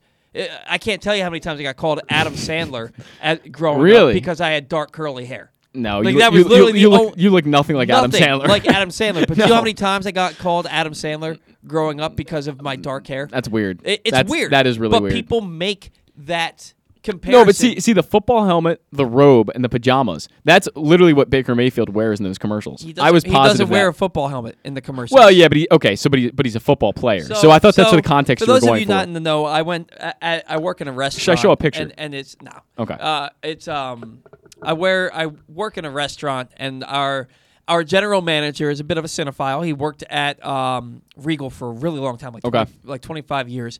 Loves Halloween. He always puts on a um like a haunted house in his garage, even though his Oh, kids nice. are are older now.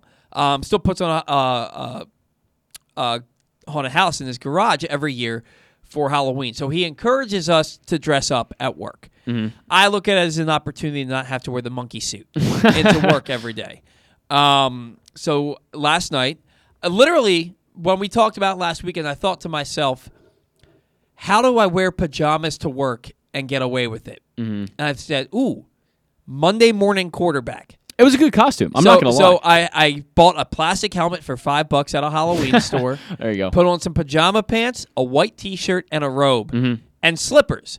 So at work, waiting tables, I was waiting tables in pajama pants, a robe, and slippers last night. and a football helmet. And two people guessed correctly that I was a Monday morning quarterback Nice. without any kind of hints. Two people got that I was a Monday morning quarterback, which was I expected more. Now that now that I think of it, it makes perfect sense. Yeah. I just when I saw that, I was like, oh, he's Baker Mayfield. I got called Baker Mayfield probably four or five times Wow. last night. All right. Uh, it was disheartening because I'm not a big Baker Mayfield guy. I really- the I- I- commercials are delightful. I like Baker Mayfield. The- I actually do. I, I he, he's a he's a fun Next he's a week fun on guy. the bat around, we are accepting applications for new New- co-hosts. wow. Okay. and producers. I see how it is. Look, he, he's he's a fun guy. Like the commercials are funny. Yeah, they're he- actually he- he's he's a fungus. That's they're correct. they're legitimate. They're legitimately funny commercials. The commercials are funny. I'm not a big Baker Mayfield guy. Um, you know, kudos to him. He's tough as nails. yeah. When, when he did that, I um I woke up feeling dangerous today. Bit. Yeah, that was that was funny. And then that and was then, funny. th- Yeah, but th- he didn't intend it to be funny. He intended to make You're him probably look right. hard. You're probably I'm, right. I'm 100 percent right. And then wearing the trench coat with the mustache, looking like a creep. That was amazing. And, and, and just some of the stuff that he did in college, I've never been, and, and I don't think he's that good. I don't think he's He's- terrible. he's not that good. I don't think he's terrible, but I don't think he's the answer for the Browns uh, as their franchise quarterback. Kudos to him, tough as nails. He has a torn labrum, he has a fractured shoulder, and he's going to go out there. and He's going to play on Sunday. He's going to he's Yep. going to give it a shot. Most guys would get season-ending surgery. I don't know how with that kind of a shoulder injury, those kinds of shoulder injuries, how you're going to go out there and take NFL hits in a game I don't know. but but more credit to him. long drawn out uh, way for me to say that I got called Baker Mayfield. I was not a fan of it, but I was a Monday morning quarterback. Yeah, yesterday. good costume. Today, much more noticeable, much more recognizable. I'm going to be a lumberjack. Okay. Yeah. Well, you have to send a picture on Twitter at least. I need to see. Uh, I'll put a picture. on I guess I'll put. I'm Mike Elias today, so Eh, anyway, oh, are you? no. I just have the Orioles. I have the Orioles like polo uh, jacket on, so you know, yeah, I'm, I can call myself Michael. you don't Elias. strike me as a Halloween guy. I'm not really a Halloween guy. I'm not really. A, I'm not really a dress up guy. But uh, yeah, I don't know. It's just not really like my my thing. But anyway, uh, we I think we got to get the Orioles banter. But Yeah, yeah. No, we're a no, little uh, bit a little bit behind. My bad. My bad. I'm uh, I'm not a dress up guy either. I literally do it because work allows me to, and it's a good chance to not have to wear my work clothes to work. It's- Very good point. You know. Anyway, uh, Orioles banter again. We mentioned the awards earl- earlier. Mountcastle, Ryan Mountcastle, he was selected by the Players Association as their outstanding rookie of the year uh, for the American League. Trey Mancini, the Sporting News, and the MLBPA AL Comeback Player of the Year, kind of expected. Um, there was a snub, and we talked about it a little bit with Stan. Cedric Mullins, he's a finalist for the Silver Slugger, not a finalist for the Gold Glove. Now the guys that are, um, Kevin Kiermaier, uh, what's the guy's name? Shaw, Miles Shaw. Myles Straw. Miles Myles Straw, excuse me, and uh, Michael A. Taylor. Yeah. Great defenders. Sure. Great defenders. Was Cedric a snub? And is, is it because of his arm?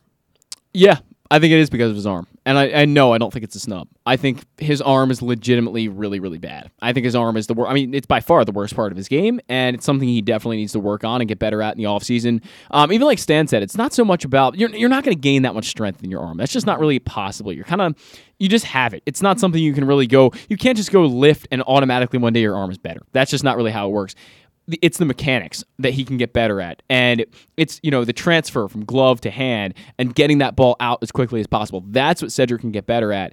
And I, you know he, he's a great defender but a guy like you know all, all three of them you really mentioned Myles Straw fantastic at everything. Uh, kevin Kiermaier maybe one of the best defensive outfielders in the history of the game Yeah, he's, he's very. He's so very good. So no, I, I don't really think Cedric was a snub. And even if he was a finalist, I think Kevin Kiermaier would win all day. Yeah, uh, Kevin Kevin Kiermaier's the guy. Yeah. I, I mean, he's already won four of them. Right. You know, um, yeah. I, just think that the way Cedric played, people expected him to win a Gold Glove. Mhm. But when you when you look at the arm, like, look if if it's hitting the air, he's getting to it. If Right. it's in the park and it's hitting the air, Un- left center to right center, he's getting to it. Unbelievable range. Yeah. Unbelievable range. But but, but the arm and and, and and you know guys like Brett Gardner and um and Johnny Damon, they got a pass because of Horrible they are. arms, yeah. horrible arms. And, and but you didn't really notice it because you don't root for that team. When Mhm. you're watching the Orioles 162 games and you see a base hit to center field with a guy on second base and he Right. scores every time, Even- it's maddening. It's even- maddening. Right. We even have, you know, if, if it's one out, a shallow fly ball to center field, you got a guy tagging up from third. Cedric catches it, and it's you know it's it's mid range to to short center field. You know he's not going to get the ball there in time. That's just and that and every team knows to run on him, and that's kind of a problem. And I don't so I don't think he should have been a Gold Glove finalist. Although incredible range, incredible uh, d- defensive glove. It's just the arm that hurts him. Yeah, it's it's it's definitely frustrating to watch, but everything he did offensively kind of makes up for it. You know. Oh, 100 percent. Yes. Now, we talked a little bit about Trey. Mhm. And actually, you know what? We're going to talk about Trey in this next part, so we're just going to get to it. Baseball America roster predictions and projections. This is their 2025 lineup for the Baltimore Orioles. At catcher, obviously, Adley Rutschman. First base, Ryan Mountcastle. Second base, Jordan Westburg. Third base, Coby Mayo. Mhm. Shortstop, Gunnar Henderson. Left field, Colton Cowser. Center field, Cedric Mullins. Right field, Kyle Stowers. Designated hitter, Trey Mancini. Let's talk about the lineup first. Because one, um, no Austin Hays. No Austin Hays. Yeah, I look. I, I, I think Kyle Stowers is inevitably going to be a better player in in maybe you know every facet of hitting. I think he's going to be. You know, as great as Hays was this year, his OBP was like 308. That's Yeah. just not that good. Um, and I think uh, the OBP will be the death of of Austin Hays' career in Baltimore eventually. Unfortunately, I love Austin Hays. Yeah. But I think the on base percentage, if it doesn't improve, if he can't get that up to e- at least like 340, I think Austin Hays' time will be limited in Baltimore when you have guys like Kyle Stowers coming around. Another guy not mentioned on here, number two overall pick in 2020, Heston Kjerstad. Yeah, yeah. Well, they, they didn't really give you a they didn't really give you a bench, so Heston Kjerstad could be the guy who's on the bench. But uh, you know, I I don't know what we expect from Heston Kjerstad at this point. I don't know. We- We have to see him come out in 2022, and we have to see what he looks like at the minor league level. It's just it, it's really it's almost like a lottery ticket at this He's point. got he's got to hit the ground running. He's got to hit the ground running. There's there's if he has a bad year and his confidence gets low and it's just gonna be a mess. It's not. It, he has to come out and play well. It's it's it's simple as that next year. And he might start at Aberdeen. I'm not sure where he- where he'll be. I imagine he'd start at Aberdeen, get his feet Mhm. wet, get called up to Bowie pretty quickly, kind of like how quickly Grayson Rodriguez got called Yeah. up to Bowie. Yeah. Um, and and and hopefully perform really well there. Maybe get a late season call up to Norfolk. But this is a guy that a he's got to get on the field. Yeah. And b if you're number two overall pick, you got to perform, and he's got to perform. Uh, as simple as that. But there are, you know, I, I know we're limited on the time here, so there are a few other issues I have with this lineup. Um, you look at center field. I'm not so sure Cedric Mullins is going to be there. I just don't know. That's 2025 is a long way off. That's something else we have to kind of consider here. 2025 is there's so many variables between now and then that you know Cedric Mullins will probably. Look, I mean, there's just so much time. I, I don't know what he's going to do. I don't know if he'll ever replicate a 30 30 season again. I don't know. That's a little bit questionable to me. And then Trey Mancini, I would put money on it that he's not here by 2025. Th- there's no way. There's no way. There's no way Trey Mancini's going Right. to be here. I mean, he'll only be 33. He'll only be 33. So there's there's that. Right. And if he comes out next year and does what he did in 2017 and in 2019, Mm-hmm. Okay, okay, then then maybe he'll be here. There might be a chance, but still, 2025. That's that's three more But seasons. but but when you're gonna have hopefully Heston Kjerstad, Mm-hmm. um, I agree with you. Maybe Cedric isn't even here. Yeah, in I don't know. I 2025. don't know. It really depends on what the Orioles do in this draft, and and right now you're looking at. We'll, we'll get to that in a second, but Trey. Let's get through Trey with the Orioles in 2022. Let's see how he does. But if he has, if he continues on the downturn like he had this year, and we know why he had the downturn this year. Mm-hmm. If he continues on that path, though, say that he doesn't get back to to his form. Say that he's the player in 2022 that he was in 2021. That's not a guy that's here in 2025. No, that's not even a guy who's here in 2023. Yeah. Um, I, I don't. As much as I love Trey and as mu- everything Trey is great for and does, I just don't see a long term future for him here. And 2025 is a long way off at this point. That's that's still four more seasons that we're looking at. Um, so Especially when you have guys who are going to be younger, right, have more versatility, and maybe equal or better hitters than Trey. At, Right. at- their normal season might be better than Trey at his best. and the 2022 and 2023 drafts will also have a massive impact on who's there in 2025. Yeah, exactly. Massive If- impact. If the Orioles go out and draft Brooks Lee, w- number one overall, right, that changes everything. Then Gunnar Henderson's not playing shortstop No, for you. no. You know, uh, uh, and, and the other thing is, it's so hard to get attached to some of these players because some of them are going to get traded. Yeah, It's inevitable. Yeah. Some of them are going to get traded. That's how you run a, an organization. That's how you stay good. That's how you get over the hump and get to a World Series. Right. Right. You you have these big time draft picks. They're phenomenal, and you trade them for starting pitching. That's that's how you that's how Yeah. you get over the hump. Now, speaking of starting pitching, the Orioles one through five starters. Number one, Grayson Rodriguez. Number two, DL Hall. Number three, John Means. Number four, Kyle Bradish. Number five, Bruce Zimmermann. And the closer, Tyler Wells. Th- Now, look, this is all based on guys who are currently in the system. Right. Right. By 2025, I think the Orioles will probably trade for a legitimate starting pitcher or sign one. I'll be honest with you. I think Grayson Rodriguez is the only real lock. Only, Yeah. only real lock out of these five. I, I agree with you. I think he really is. Tyler Wells, your closer. There's no guarantee that he won't become a starter for you. Not only that, again, 2025 is such a long way off. I just have no way And he's to. already. I think he's already 28 years old. right. I have no way to guarantee Tyler Wells is going to be here by 2025. No way. Tyler Wells strikes me as a guy kind of like a BJ Ryan, who will have a really Sure. good three years. Mhm. And you'll forget about him after that. Yeah. Yeah. I, I, I and, and. I love Tyler Wells, but Sure. I believe he's already 28 years old. I'm going to look that up right now. Yeah. Yeah, I think he's already 28 years old. He just had his first big league season. He pitched really well. Uh, spent some time on the IL. Uh, he had the big injury. He hadn't pitched since 2018, and that was at low A. Uh, let's let, let's pump the brakes a little bit on Tyler Wells being the Orioles closer in 2025. Now again, He, he, he is 27. So, again, yeah, I mean, he'll be 28 next year. Right. And, and by 2025, he it puts him at like 32, which is just. I don't know. I don't see it. I really don't see that. Yeah, it's w- w- and th- again. 32 years old is not old. No, And, no, no, and, no. and in baseball, when you get in your 30s, it's old, but it's still not old for baseball, especially if you're a one inning reliever. But you got to get there first. Right. A- a- and again, we have to remember that this is a list of guys who are currently in the organization. Right. Right. Anyway, let's move on. Um, so the best hitter for average, Adley Rutschman. Best power hitter, Adley Rutschman. Best strike zone discipline, Adley Rutschman. Fastest base runner, Adam Hall, who I think is a non-tender. who- He- who- he- who he's not gonna be on this team in he- I think he's going to be exposed to to the Rule Five this year. Best athlete, Jordan Westburg. I can agree to that. Best fastball, DL Hall. Best curveball, DL Hall. Best slider, Grayson Rodriguez. Best changeup, Grayson Rodriguez. Best control, Grayson Rodriguez. Best defensive catcher, Adley Rutschman. Best defensive infielder, Jordan Westburg. Best infield arm, Coby Mayo. We kind of knew that. Best defensive out- outfielder, Zach Watson. Best outfield arm, and I think that this kind of puts the writing on the wall for Austin Hays if he can't stay healthy and improve on that OBP. Kyle Stowers. Mm-hmm. Best best outfield arm. You love Robert Neustrom. I do. Ky- Kyle Stowers is my dude. Oh yeah, I, I like Stowers better, no doubt. Stowers is a way better player. Than You Robert always Neustrom. mention Neustrom first. I do, and that that's because I think he's closer to the majors. That's why I, I think Neustrom is right on the uh, on the cusp of being in the major leagues, and I think that Stowers is just you know ten yards behind him. I, I think it, we're right there with Neustrom. I, I think he's a major league player at this point. I don't know if Robert Neustrom will be on this team in 2025. Actually, I would probably say he's probably not going to be on this team in 2025. Zach Watson, Adam Hall, probably not going to be on this team in 2025. Zach Watson, I see see as being a fourth outfielder.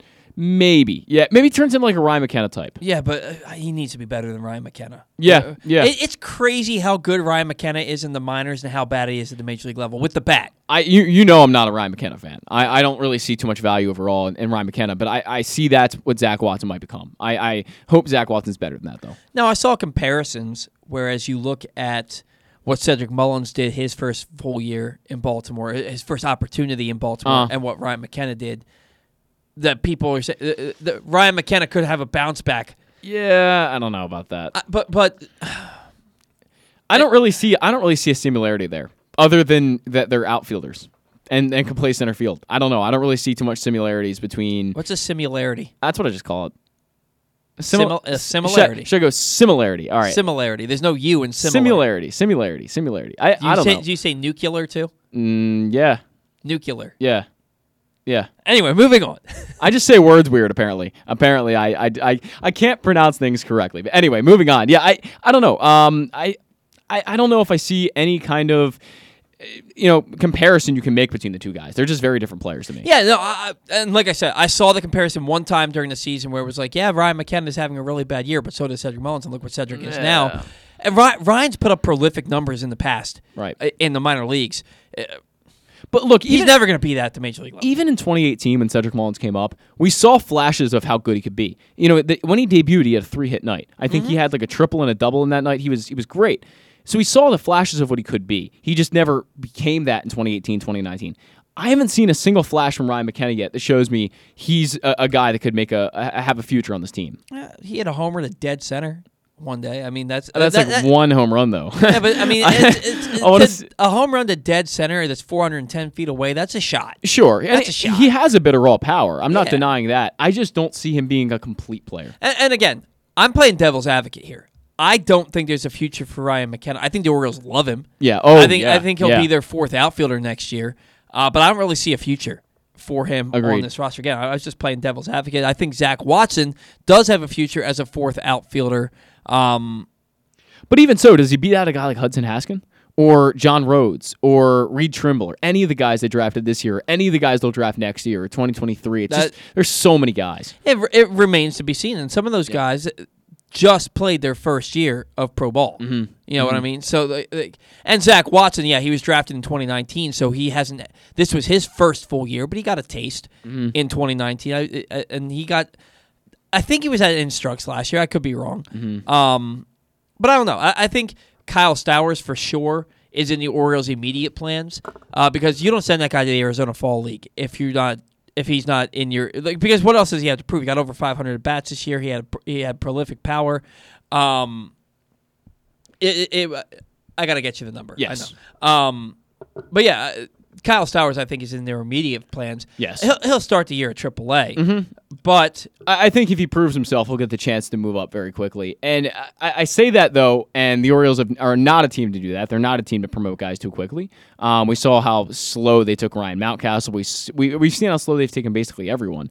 But also, if you do consider the opposite side of that, Ryan McKenna was promoted very early last year. I think on April sixth or fifth.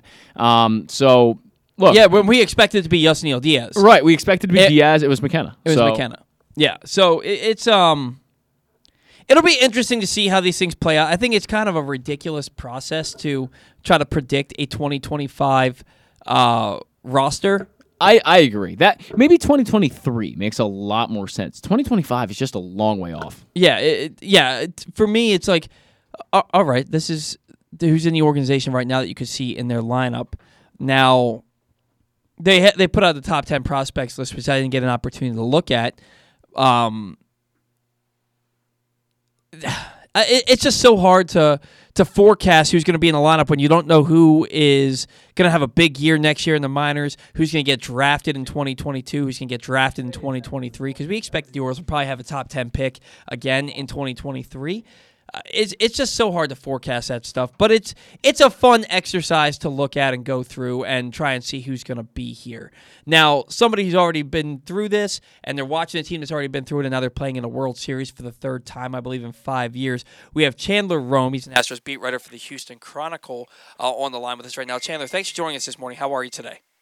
I'm good. How are you guys? We're doing very well. We appreciate you taking a few minutes for us here, especially with the Astros in the World Series. I'm sure you were up late last night.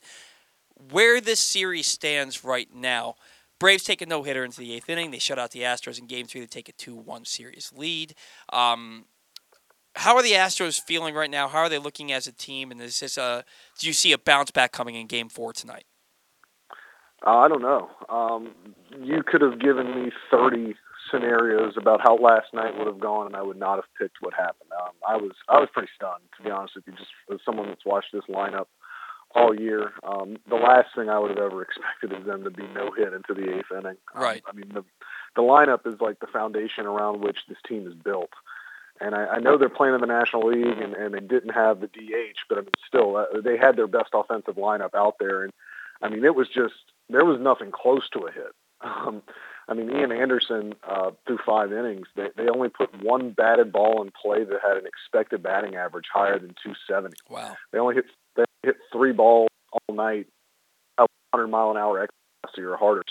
They didn't do anything, right? and that is that. It's not concerning just because it's baseball and, and things like that can happen. They can bounce, score 10 runs. Um, so the problem is um, now burn their three like legitimate. starters. You know they're going to go to a game today. Zack Greinke pitched terribly in the second half of the season to the point where he's not even out. They'll probably only pitch him for an inning or two, and not go to their bullpen in the bullpen game. And the thing I've I've been thinking about this entire series, postseason really, so the bullpen has been phenomenal. Uh, this this whole postseason isn't the case throughout the regular season. So I, I've kind of been waiting for the bullpen to kind of regress back to the mean because they've been really overperforming. I think in the in the playoffs. I wonder if tonight is the night where they, they regress because they're going to have to use five relievers to get through this thing. The Braves have been quiet offensively the last games, and that's tough enough to hold down for long. So um, I think the Astros' best chance to sneak out probably last night. Paper they had the matchup that they wanted, and it just didn't work out for them. Uh, um, hey Chandler, if, if it's at all possible, your phone is breaking up quite a bit as we're talking to you. Is there another spot that you could potentially move to so we can hear you just a little bit more clearly? Um, I mean, I'm in my hotel room. Oh, okay, Uh, okay. We'll, we'll we'll power through. No big deal. No big deal. Um, yeah, you, you mentioned that this that this um, this Astros lineup has been kind of the foundation of the team. Seven of their eight victories this postseason have been by five runs or more, uh, which has kind of led to less interesting games. Um, but you said that, that that you were totally stunned by what happened yesterday. The bounce back tonight, you you. What kind of trouble are they in if they don't bounce back tonight? Going down three one, does this team have? Does this team, in your eyes, have that ability to come back from that deficit if the bats don't get going again tonight? Well, I mean, we saw it last year. They were down 3-0 in the ALCS to the Rays and, and bounced back. And they lost that series in seven games, but they still became the second team ever to force the seventh game after going down 3-0 in the ALCS. Mm-hmm. Um, they were down 2-0 to the Nationals in the 2019 World Series, forced a, game seven. Now, again, that one didn't work out for them either. But, I mean, the, the point is, though, that we've seen this team when they do get down – um, they, they they don't have a problem coming back. And this is a team that has so much playoff experience that they've sort of seen it all. So I, I don't think going down three one would phase them much. Right. Um, but you know they they do need. I mean, it would be in their best interest to not go down three one because I mean that puts your back firmly against the wall. Um, but you know uh, we've seen them in much tougher situations than that come back. So um, I, I think if they went down three one, you know, they, they would have a chance, but it, it certainly wouldn't be a good. Oh, sh- certainly. Now, you mentioned Zack Greinke. He's a game four starter tonight. This guy is a potential future Hall of Famer. Clearly not what he once was. He's getting up there. Uh, you said that, that they are hoping for one, maybe two innings out of him. Is that the best that we can hope to see out of Greinke tonight, or could he kind of uh, turn back the clock a little bit and give them maybe four, even maybe even five innings tonight if he's good enough? Well, the problem is not stretched out. So, like, he, Yeah. he hadn't thrown more than 40 pitches September 29th when Wow. he started because he, he got COVID in September, and then he had a little bit of a neck issue in September that he had to go on the IL for. So he's not stretched out. Like, he typically, I don't think he's capable of throwing more than 40 or 50 pitches. So, I mean, sure, if he's efficient, can have 10, 8 or 10 pitch innings, sure, I think he can get you three or four, but I, the way he's pitched, I just don't think that's possible. And, and one thing with him that you look at that really stands out to you is he's been awful with right-handed hitters all year. The right-handers have like an 830 OPS against him this season. Mm. Lefties have like a 520 OPS. So in theory, you know, the Astros aren't going to do this, but in theory, what they could do is let him face the first three in that Braves lineup, Freeman, Rosario, and the switch hitter, Ozzie Albies. You know, there it's two left-handers and a switch hitter. If he can get three up, three down in that first inning, then maybe you take him out before righties come up uh, in the second inning. I don't know if the Astros have that luxury. I don't know if they want you know burn through that many arms in this game. So, um, you know, Green, know, he's a Hall of Famer. He's going to be a Hall of Famer. And this is a guy that you know he's in big games before, but like you said, this is a different version of Zack Greinke. This is not a winner. This is not all star. This is um, this is a deeply diminished version of him. And if they can get, I think if they get three innings out of him tonight, they would be ecstatic. But I would probably plan for a, a little less. And with that in mind, does it make the Astros run into the World Series that much more impressive when you figure Greinke's not what he once was? McCullers has been out for most of the postseason, and they haven't had Justin Verlander. They've had to depend on on rookies in the starting rotation and a lot of bullpen games. Is that run now that much more impressive because of the adversity they faced? No, I think so. I mean, McCullers hasn't pitched since the ALDS. You know, you mentioned Verlander. Um, has been a non-factor since the beginning of September. Um, and they've just had guys step up, like Luis Garcia, who, who pitched last night. I mean, he'll finish third in American League Rookie of the Year voting. Framber Valdez has had like a career renaissance, you know, found his command a little bit. And Jose Urquidy's just kind of slow and steady and just kind of a steely young guy. But I do think in the in the playoffs, though, you have seen the pitfalls of relying on young, inexperienced starters. You know, you never know which version of Framber Valdez you're going to get. Are you going to get the game five version from the ALCS at Fenway Park where he threw eight innings of one run ball? Mm-hmm. Are you going to get the game one of the World Series version where you can't get out of the third inning? Same thing with Luis Garcia, who was brilliant in the game that clinched them the pennant, but then last night was all over the place, was spraying the ball over the strike zone and only got 11 outs. So they don't have that guy that when you go to the ballpark, you know you're going to win. Or you know that this guy's going to go seven, only give up two runs, just let our lineup scratch across three and we'll be good. Um, they don't have that Verlander. McCullers was becoming that guy. I don't know if he was the guy yet, but he was becoming close to that guy. Obviously not here for the World Series. You know, Gerrit Cole's on, Dallas Keuchel's on. Um, you know, Zack Greinke, that version of long gone. So it is impressive that they've got far. And, you know, I think, like I said at the beginning, it really goes to the bullpen because they have really overperformed any expectations that anyone had for them in the in this post and certainly, but in the World Series, no doubt. They're going to need that to continue in Game Four uh, to have any. Yeah, uh, and you mentioned that Framber Valdez starting Game Five of the ALCS, eight innings, and those types of starts are the outlier now. You look at it; we used to be, we, we used to see guys go out there and give you six, seven, eight innings every time out. Now, if you get five innings out of your starter, you look at that as a win, and then you turn to the bullpen and you take your chances. How have we reached that part in the game where your starters are only going five innings? I mean, last night Ian Ian Anderson has five no hit innings, and he's not out for the sixth inning. How have we gotten here?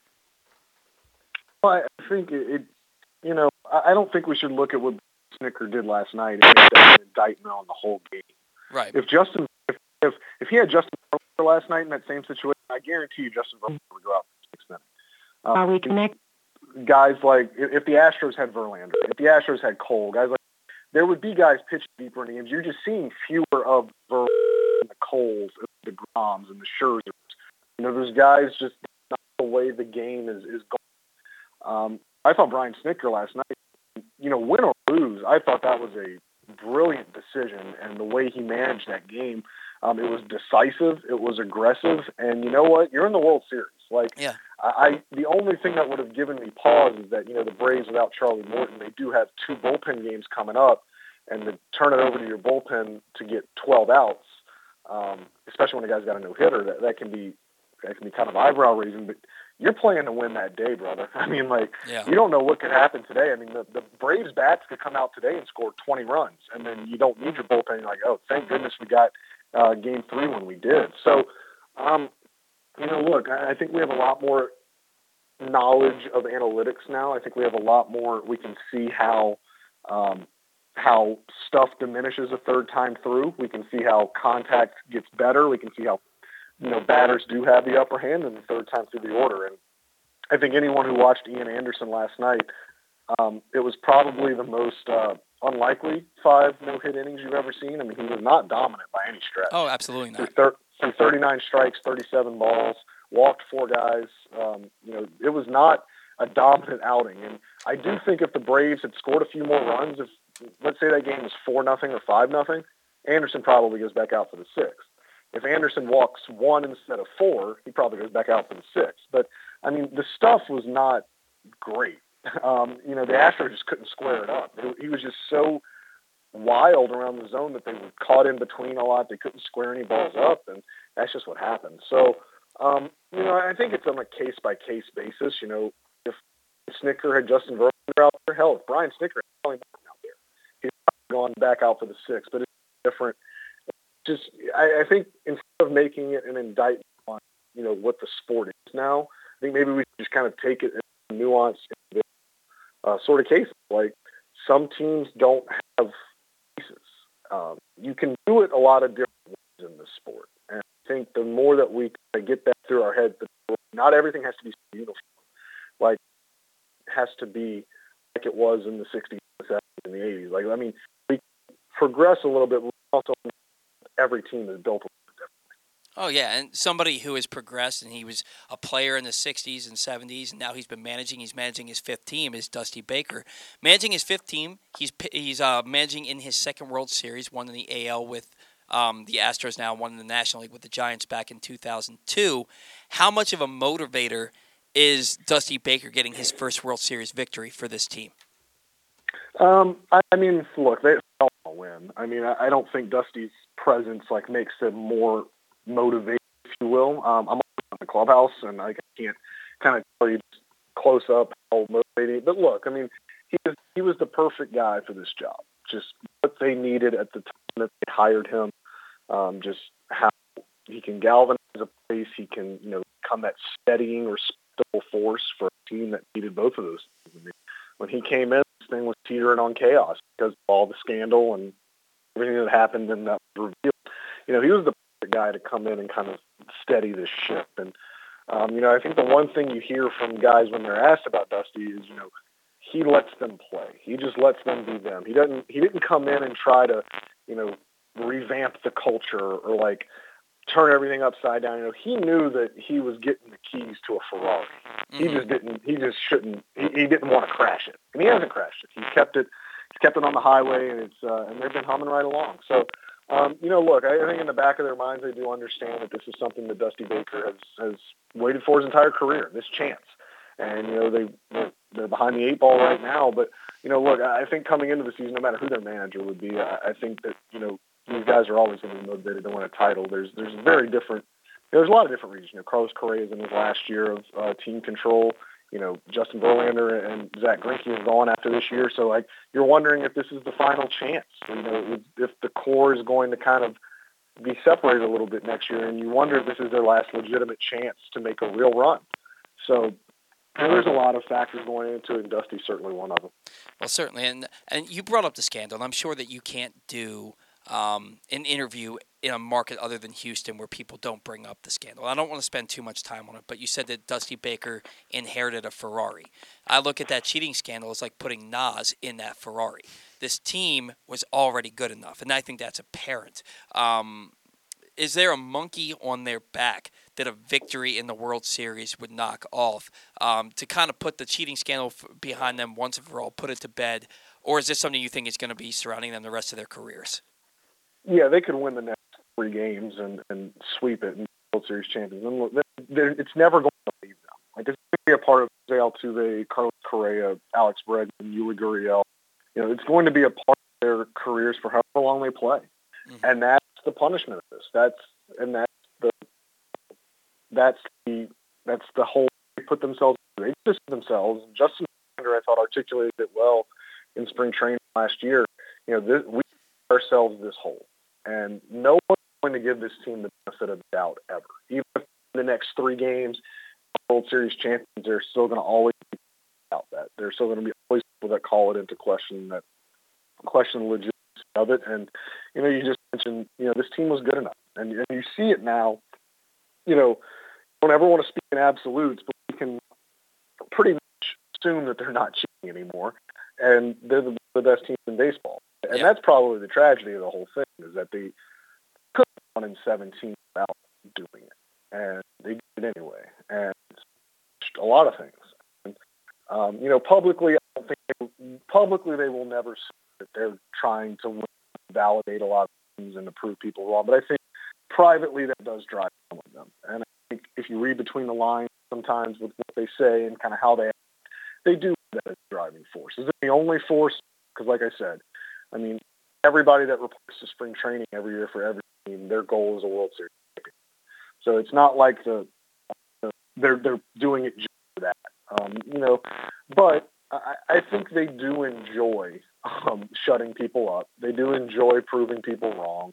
You know, Carlos Correa certainly foremost among them probably enjoys it a little bit more than everybody else. But um, this is a team that um, they will never say the wrong thing publicly. They're very diplomatic. They're very, you know, they're not going to let it on that it affects them, or they're not going to let it on that they enjoy shutting people up. But you can rest assured that that is um, that is the thing that that does uh, keep them going a little bit. Oh, how how could it not? I, I think that they're definitely fueled, not, not just by that, but there is fuel to the fire because of that as well. Uh, you said that you know they're going to be without Verlander next year, without Greinke. Uh, is in the final year uh, of his contract with the team. Is Correa definitely leaving in the off season, or do you think they'll make a concerted effort to try and retain him?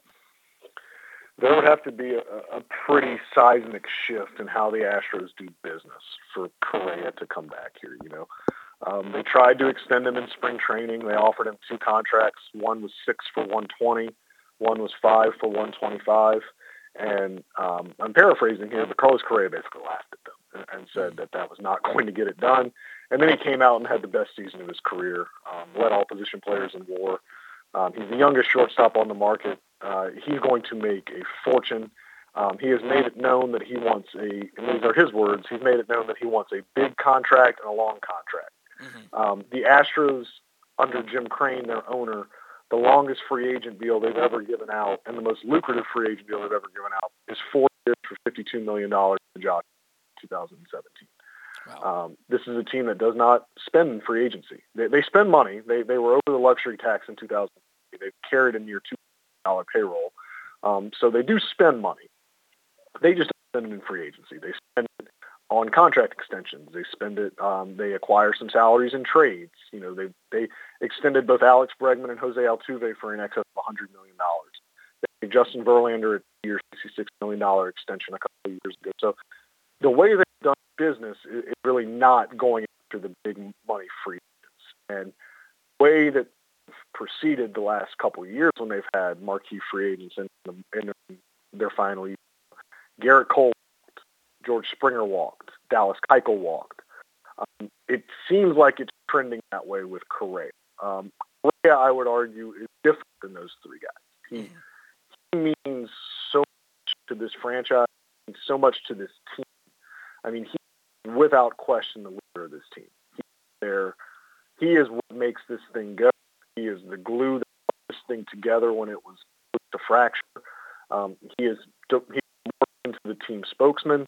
He, he is everything for this team, and that doesn't even count what he does defensively. Um, you know, he's not having a great World Series, but when he's on offensively, it takes that lineup to a completely different level. So, um, you know, I argue that the Astros should try. Um, I don't think I think they will try. I don't think it will be legitimate effort. I think they will kind of give them. I think they will kind of give Correa's camp. You know, look, here's what we're willing to do, and then when that dollar amount in years are ultimately not what they're looking for, I, I think they'll just kind of have that understanding that it's just not going to work. So um, unless, again, unless there is a complete shift in how they do business, and unless you know Jim Crane gets you know some I, I think honestly maybe winning the World Series would help. Yeah. Because that would maybe um, you know, the fans have already started chanting pay Correa at playoff games when he does something good. So the fans are already like all over Jim Crane to pay him. I wonder if they do win the World Series and, and the fan, you know, the fan reaction just becomes overwhelming. I wonder if that does force Jim Crane into a legitimate offer, a legitimate run at re-signing him. But um, Correa's made it known, and I think Correa's played it perfectly publicly all season. You know, he's made it known on numerous occasions that he wants to come back. But he's also made it known on numerous occasions that he's not going to take a hometown discount, that he's not going to take anything below what he feels he's worth. And, you know, he puts himself in the same plane a lot of times as Francisco Lindor, his, one of his good friends from Puerto Rico, fellow shortstop. Um, Lindor signed a 10-year, $341 million extension before the season. Um, you can go look at Correa's numbers as compared to Lindor's. Correa's a better player. Yeah. So he wants something in that neighborhood, and that is a lot of money. And I could, and that's a, more than the money. That's a lot of years. And I could, I could even argue that the Astros shouldn't do that. That you know those those ten year deals, those those deals. You, know, you never know how that's going to be in the six or seven for that deal. You don't want to be hamstrung by that. So uh, there's a lot of factors going in. But I guess the way I boil it down is, you know, unless there's a big shift in the way the Astros do business, I think Correa is back here. Well, and in the way that the Astros do business, does that exclude them now from going on getting at the other four big shortstops, like a Trevor Story or a Corey Seager or a, a Marcus Semien, amongst others? Does that um, take them out of that market as well? Then. Well, they do. Have, so they're one best prospects in their minor league system is a guy named Jeremy Pena. Um, you may know his dad. His dad was Geronimo Pena, who played in the big leagues for about 10 years, was with the Cardinals for a little while. Um, he, they view him as the heir apparent. Okay. They think um, he broke his wrist this season and missed to the minor league season, but he's actually he's on their major league taxi squad right now, traveling with the team to the playoff run. He's going to go play winter ball again in the Dominican. Um, I could see them if Correa come back. I think what they're going to do is maybe sign a veteran on a one-year deal, um, like a stopgap, maybe man the position while Jeremy Pena is seasoning in triple, and then you can maybe see him get called up a year next year. Um, they also have Aledmys Diaz on their roster, who's kind of been the utility guy um, for the last, but he's a natural shortstop. So maybe let Aledmys Diaz have everyday playing time next year, and you know maybe see if when he's ready, bring him up and shift Diaz back into that bench role. So I don't see them being a, a huge player in that in that shortstop free agent market. I could be completely wrong, but that's kind of how I view where they're at right now. And like we, like I said, I mean, this is a team that doesn't spend free agency. Um, they've built their their minor league farm system is nowhere near as good as it once was, just because of graduation and guys that are currently playing at the big league level. But um, they've got a few prospects that they like, and they want to maybe keep it that way. So I don't see them being if they're going to sign one of the shortstops in the free agent market, it's going to be Correa. But I, like I said, I don't think that's going to happen. So I think you'll maybe see them if they do go outside for a shortstop, maybe maybe get a veteran on a one-year deal to come in here with the understanding that Jeremy Pena is um, in AAA and they want to get him a little more seasoning. And you, maybe June or July, you see him come up and they give him the reins. Um, but that I, I would say they would take that route over um, over going into the market for one of those big guys. And, and I think you know next year their priorities in the winter should probably be finding a veteran starting pitcher to maybe put at the front of the rotation. I'm not you know, a Verlander type. I don't know if they would re-sign Verlander, but I think a, a Verlander type at the front of that rotation to really tie it together. Yeah, it seems like that's something that they're going to need to do, and I think that you're probably right with your scenarios for shortstop. Chandler, we appreciate you taking some time, especially knowing how busy you are right now, to come on our show. So thank you so much for that. Before we let you go, is there anything that we can plug for you, and where can people follow you on Twitter? Yeah, I'm at Chandler underscore Rome on Twitter, and yeah, just HoustonChronicle.com. Um, we're with we've been with them since February, and we'll be with them till this this series ends, whenever that may be. So um, follow along, and hopefully, uh, hopefully we get some more entertaining games because these first games of the World Series have kind of been clunkers. Yeah, no, you're absolutely. We were actually just talking about that earlier and show how the whole postseason has kind of been a clunker. Hey, man, good luck to you. Enjoy the rest of the postseason. Hopefully, we'll talk to you again here in the future. All right, thanks. All right, take care. And that was Chandler Rome, Astros beat writer for the Houston Chronicle, joining us. Really great interview. We're really sorry for the Yeah. technical difficulties that we had there. Uh, I don't know if it was something on our end or something on his end. No idea. Um, but it was we we could hear what he was saying, but it was it was choppy. A little broken up. Yeah. it was broken up, but we we heard everything he said, it, and we're we apologize if it was a bad listening experience for you. But really, nothing we could do about it. We didn't want to not have him on the show. So great interview, just really poor sound quality. Uh, thanks for tuning in for it, though. We certainly appreciate that. Uh, just a remind, reminder, something else you can tune into is join us is, uh, every Thursday, 11:30 a.m. You can join us for the Press Box Fantasy Football Show with Ken Zales. KZ will help you set your lineups and find deep sleepers that might still be on your waiver wire in order to help you win your matchups. It's all brought to you by CCBC, the Maryland Department of Transportation, and Glory Days Grill. That's the Press Box Fantasy Football Show with Ken Zales every Thursday at 11:30 a.m. You can watch at facebook.com slash pressboxsports and listen at pressboxonline.com slash radio. We're going to get a break. When we come back, we're going to we're going to close things out with Take to Rake. The all new FanDuel Sportsbook is coming soon to Live Casino and Hotel in Hanover. Maryland, this is your chance to win big right in your own backyard. Bet on every sport with self service kiosks and watch all the action from the best seat in the house. Make every moment more at the all new FanDuel Sportsbook at Live Casino and Hotel in Hanover. Please play responsibly. Gambling problem? Please call 1 800 Gambler or visit mdgamblinghelp.org.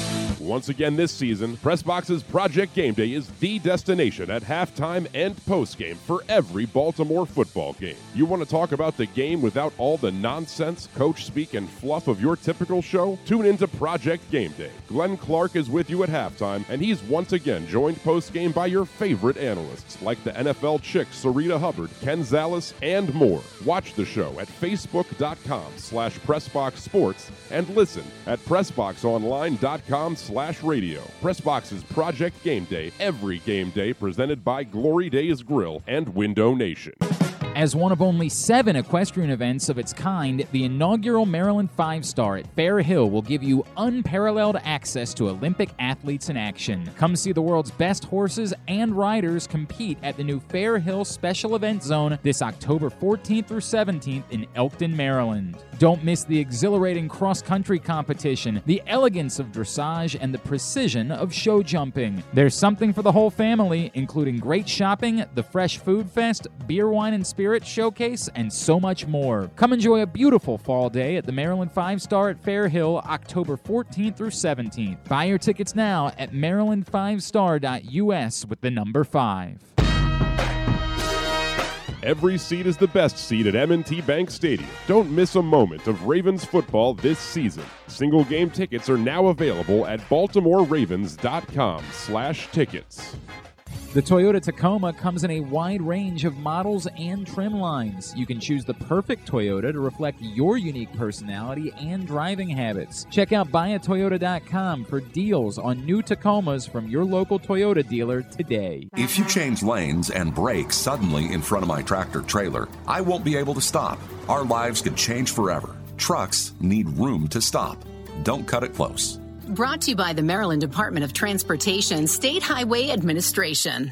The latest edition of Press Box is available now. On the cover, Mike Ashley dives in on 20 seasons for Brenda Frese as the head coach of the Maryland women's basketball team as she looks back but also looks forward. Plus, we introduce you to men's and women's college basketball players from every D1 program in the area. And the very first Baltimore interview with Elijah Green, the son of former Raven Eric Green, who could well be the Orioles pick with the number one spot in next year's MLB draft. Pressbox is available for free at over 500 area locations, including 60 Royal Farm stores, and you can always find the entire edition as well as the best daily coverage of the Orioles, Ravens, and Terps at PressBoxOnline.com. What's up, everybody? This is Tyus Bowser. I can't wait to see you guys for the Tyus Bowser Show this fall. We're going to be taking the show on the road all over the area. You can meet me and my very special guests. If you can't make it out, you can watch the show on live on Pressbox Facebook page or listen the next day. Find out more about where we'll be by checking out PressBoxOnline.com slash Bowser. We'll see you all season long for the Tyus Bowser Show. The next Tyus Bowser Show is Tuesday, November 16th at Mother's in Timonium. It's brought to you by Pressbox and Great Eights Memorabilia.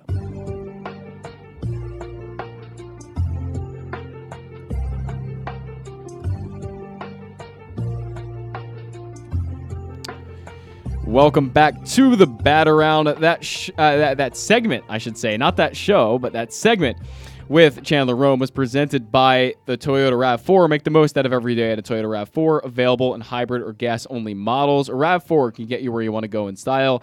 Check out buyatoyota.com for deals on new RAV4s from your local Toyota dealer today. And the latest edition of Pressbox is available now.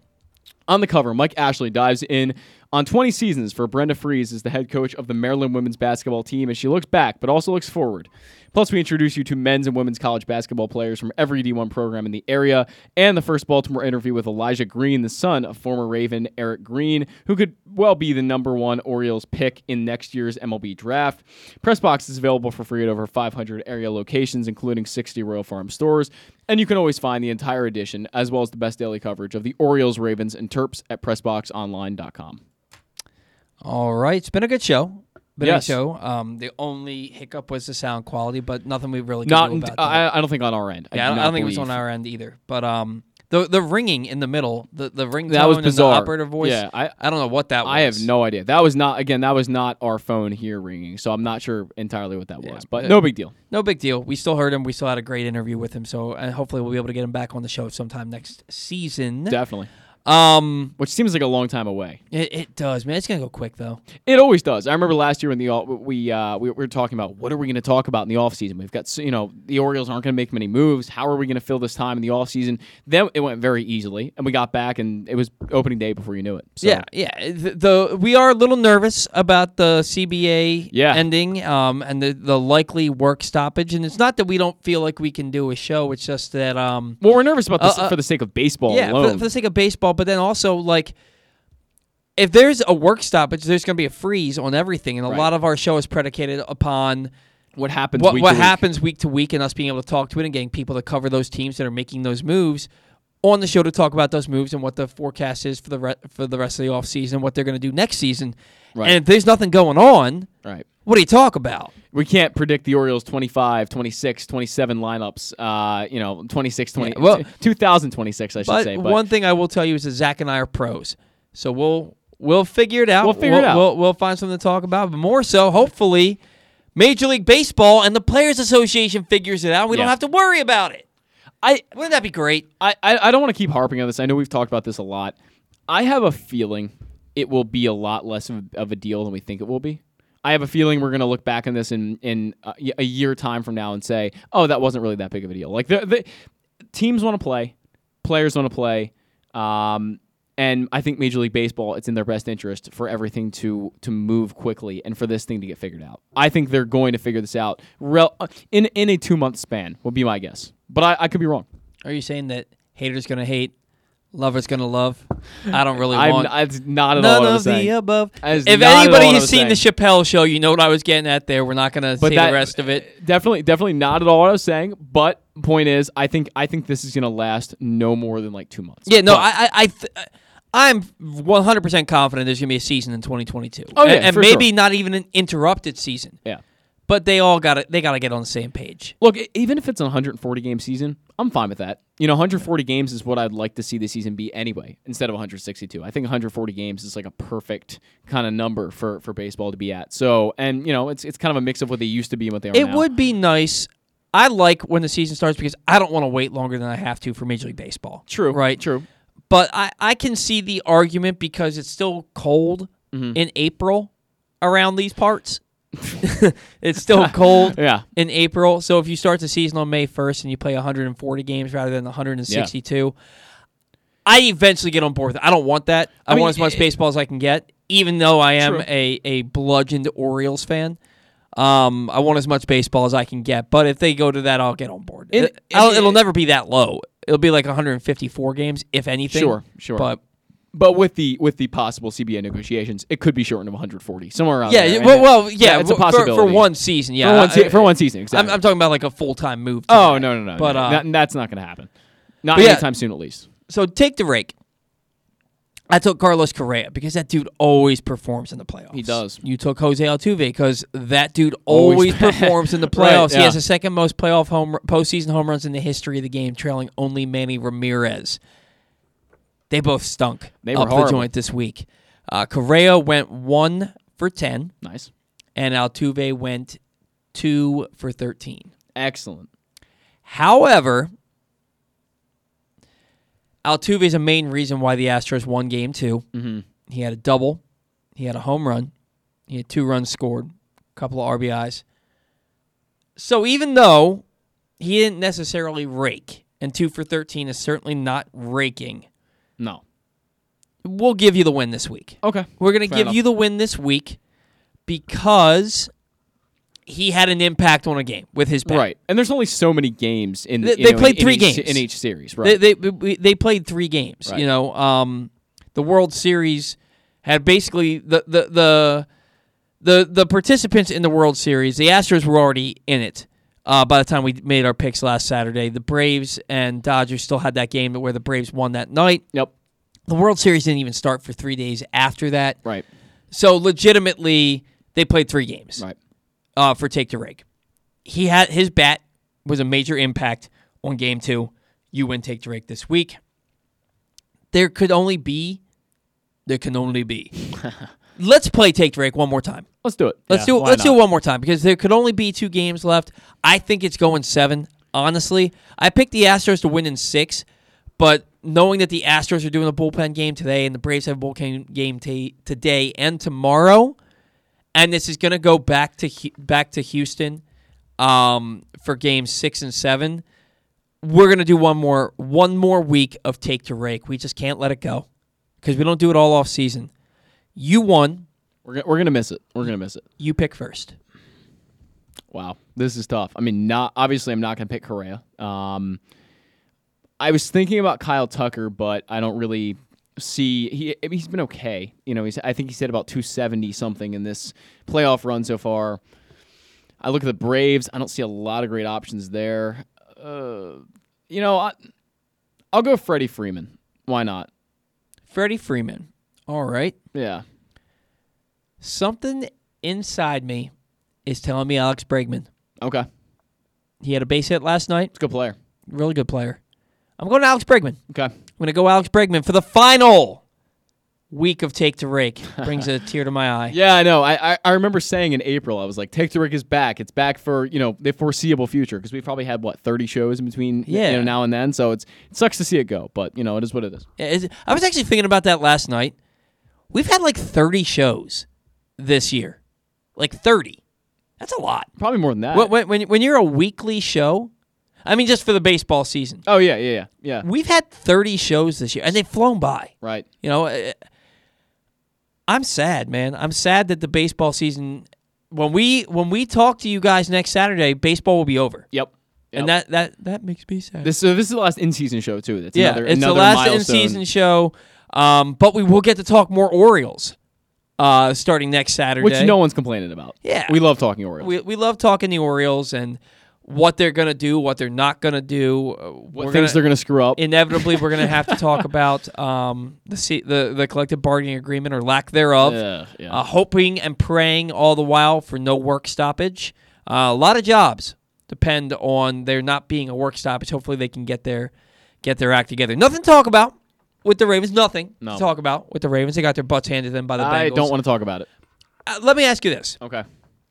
Do you look at that game as the beginning of the end for the season, or do you look at it like I look at the Browns game from 2019, where it kind of like wakes them up a little bit, like, "Hey, we need to play better," and then they go on a run? Look, I mean, eh, for the Ravens to be five and two after having what sixteen guys on injured reserve and having many more that are injured that are not even on injured reserve is an accomplishment. I think they're in a pretty okay spot, but the Bengals are really good. Well, at least I think they're really good. They did lose the Bears, so maybe they're not that good, but they're they're pretty good. And you've got a team like the Browns who inevitably is going to come back and probably put up a 10 win season at least. At least. Could be 12.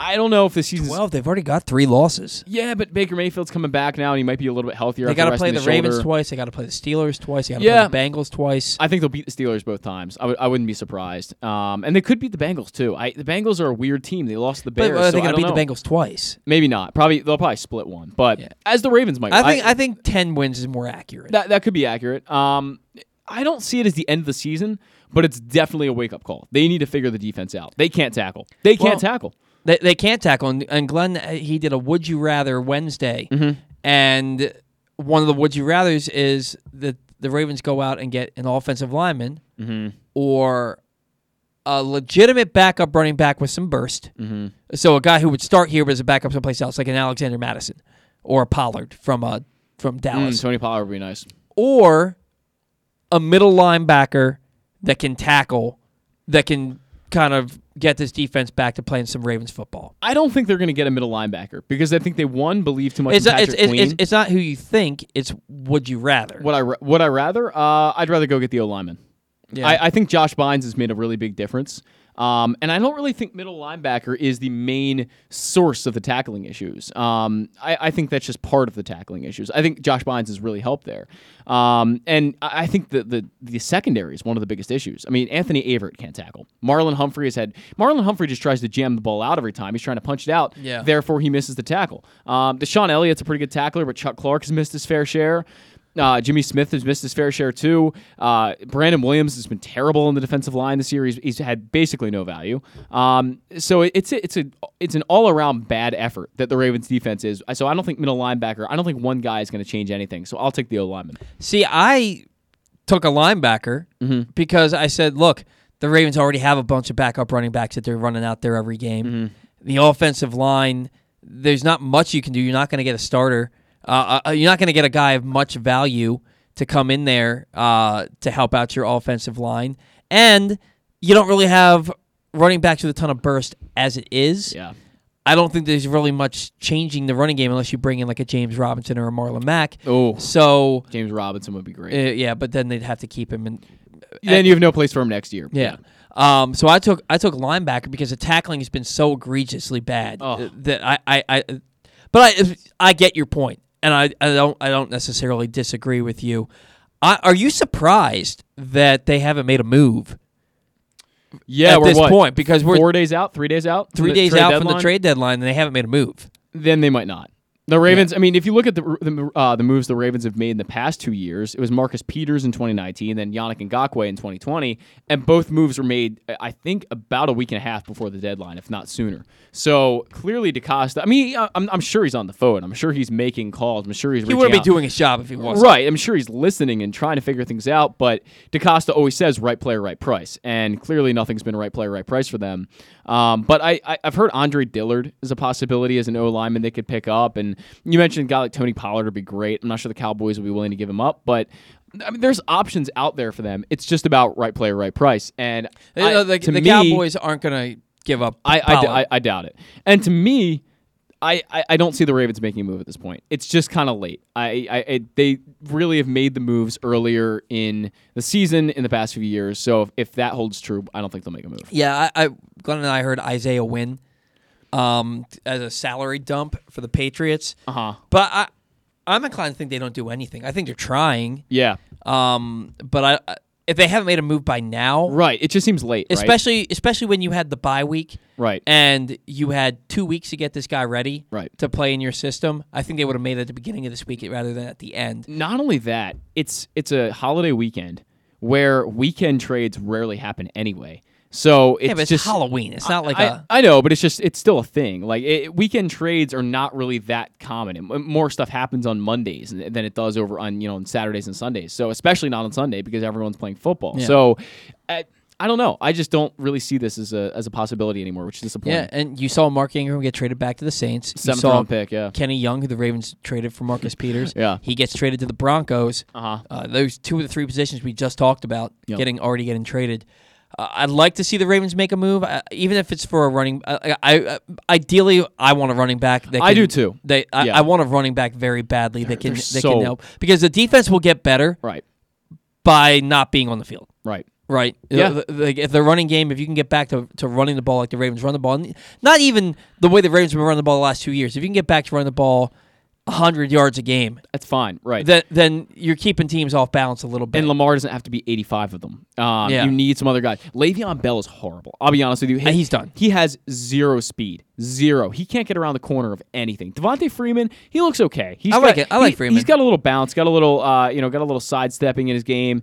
and I like what Murray provides, but And he's got to get healthy. Murray when healthy is, is fine, but Le'Veon Bell, um, not good. Ty'Son Williams has a bounce, but he ran out of bounds on a fourth down last week and tried to, instead of trying to get it. So he's gone. Um, I, I would I would expect he's probably done anyway. He they don't play him. He has fumbling issues. Gets out of bounds on a fourth down instead of trying to get it. I mean, there's Yeah. a lot of problems there. So. They need to pick up someone. Um, James Robinson would be amazing. Even Marlon Mack, who I told you two weeks ago that I wasn't really into that idea. If you can get him for the right price, I'm fine with that. Marlon Mack was really good in 2019. He was. He was really good, and he was going to be in a timeshare with Jonathan Taylor last year, and then Yeah. he got hurt. Yep. And now he's number three. He gets what two touches a game. Marlon Mack is a guy that I I think is the most realistic. It's Yeah. just whether the Colts going to ask for. I've, I've heard the Chargers are also interested in Marlon Mack. So Yeah. we'll see if that works out there. Anyway, thank you guys for tuning in to the bat around. Uh, thanks for indulging us with our Ravens talk, even when they don't have a game this week. Oh, speaking of which, the Ravens don't have a game, but that doesn't mean that you can't pay attention to football this week. And we did hear a little bit from Stan about the uh, about the sports betting and how there's good, that meeting's been rescheduled, and we could see it here by the playoffs. However, if you're still disappointed that uh, sports betting isn't in place in Maryland, we are too. It should have been here by now. But if you want to win some money on football, you can do it legally. And we're going to give you some free money to play with thanks to our friends at Underdog Fantasy Football. Go to UnderdogFantasy.com or download the Underdog Fantasy app. Use the code PressBox, and whatever you download up to $100, we will match. That's right up. That's right. Up to $100 when you use the code PressBox we will match your 100 if you want to put in 75 cents we'll match your 75 cents. If you want to put in $83.15 we'll match your $83.15 if you want to put in $13,672.97 we will give you $100 we will match you up to $100 why not do it Underdog not only has daily and season long fantasy contests, but also prop bets and fun parlay games where you can win every week this season. And it's not just football. There's plenty of baseball contests on Underdog also, but that's almost over. So go to PressBoxOnline.com slash fantasy, click on the Underdog logo, deposit your $10 and get your $10 free or your $100 free or everything you want from 0 to 100 Or use the code PressBox at UnderdogFantasy.com and have fun winning money with PressBox and Underdog. Good show, Zach. Yes. We'll have some great guests for you on the show undoubtedly next week. Yep. Until then, see ya.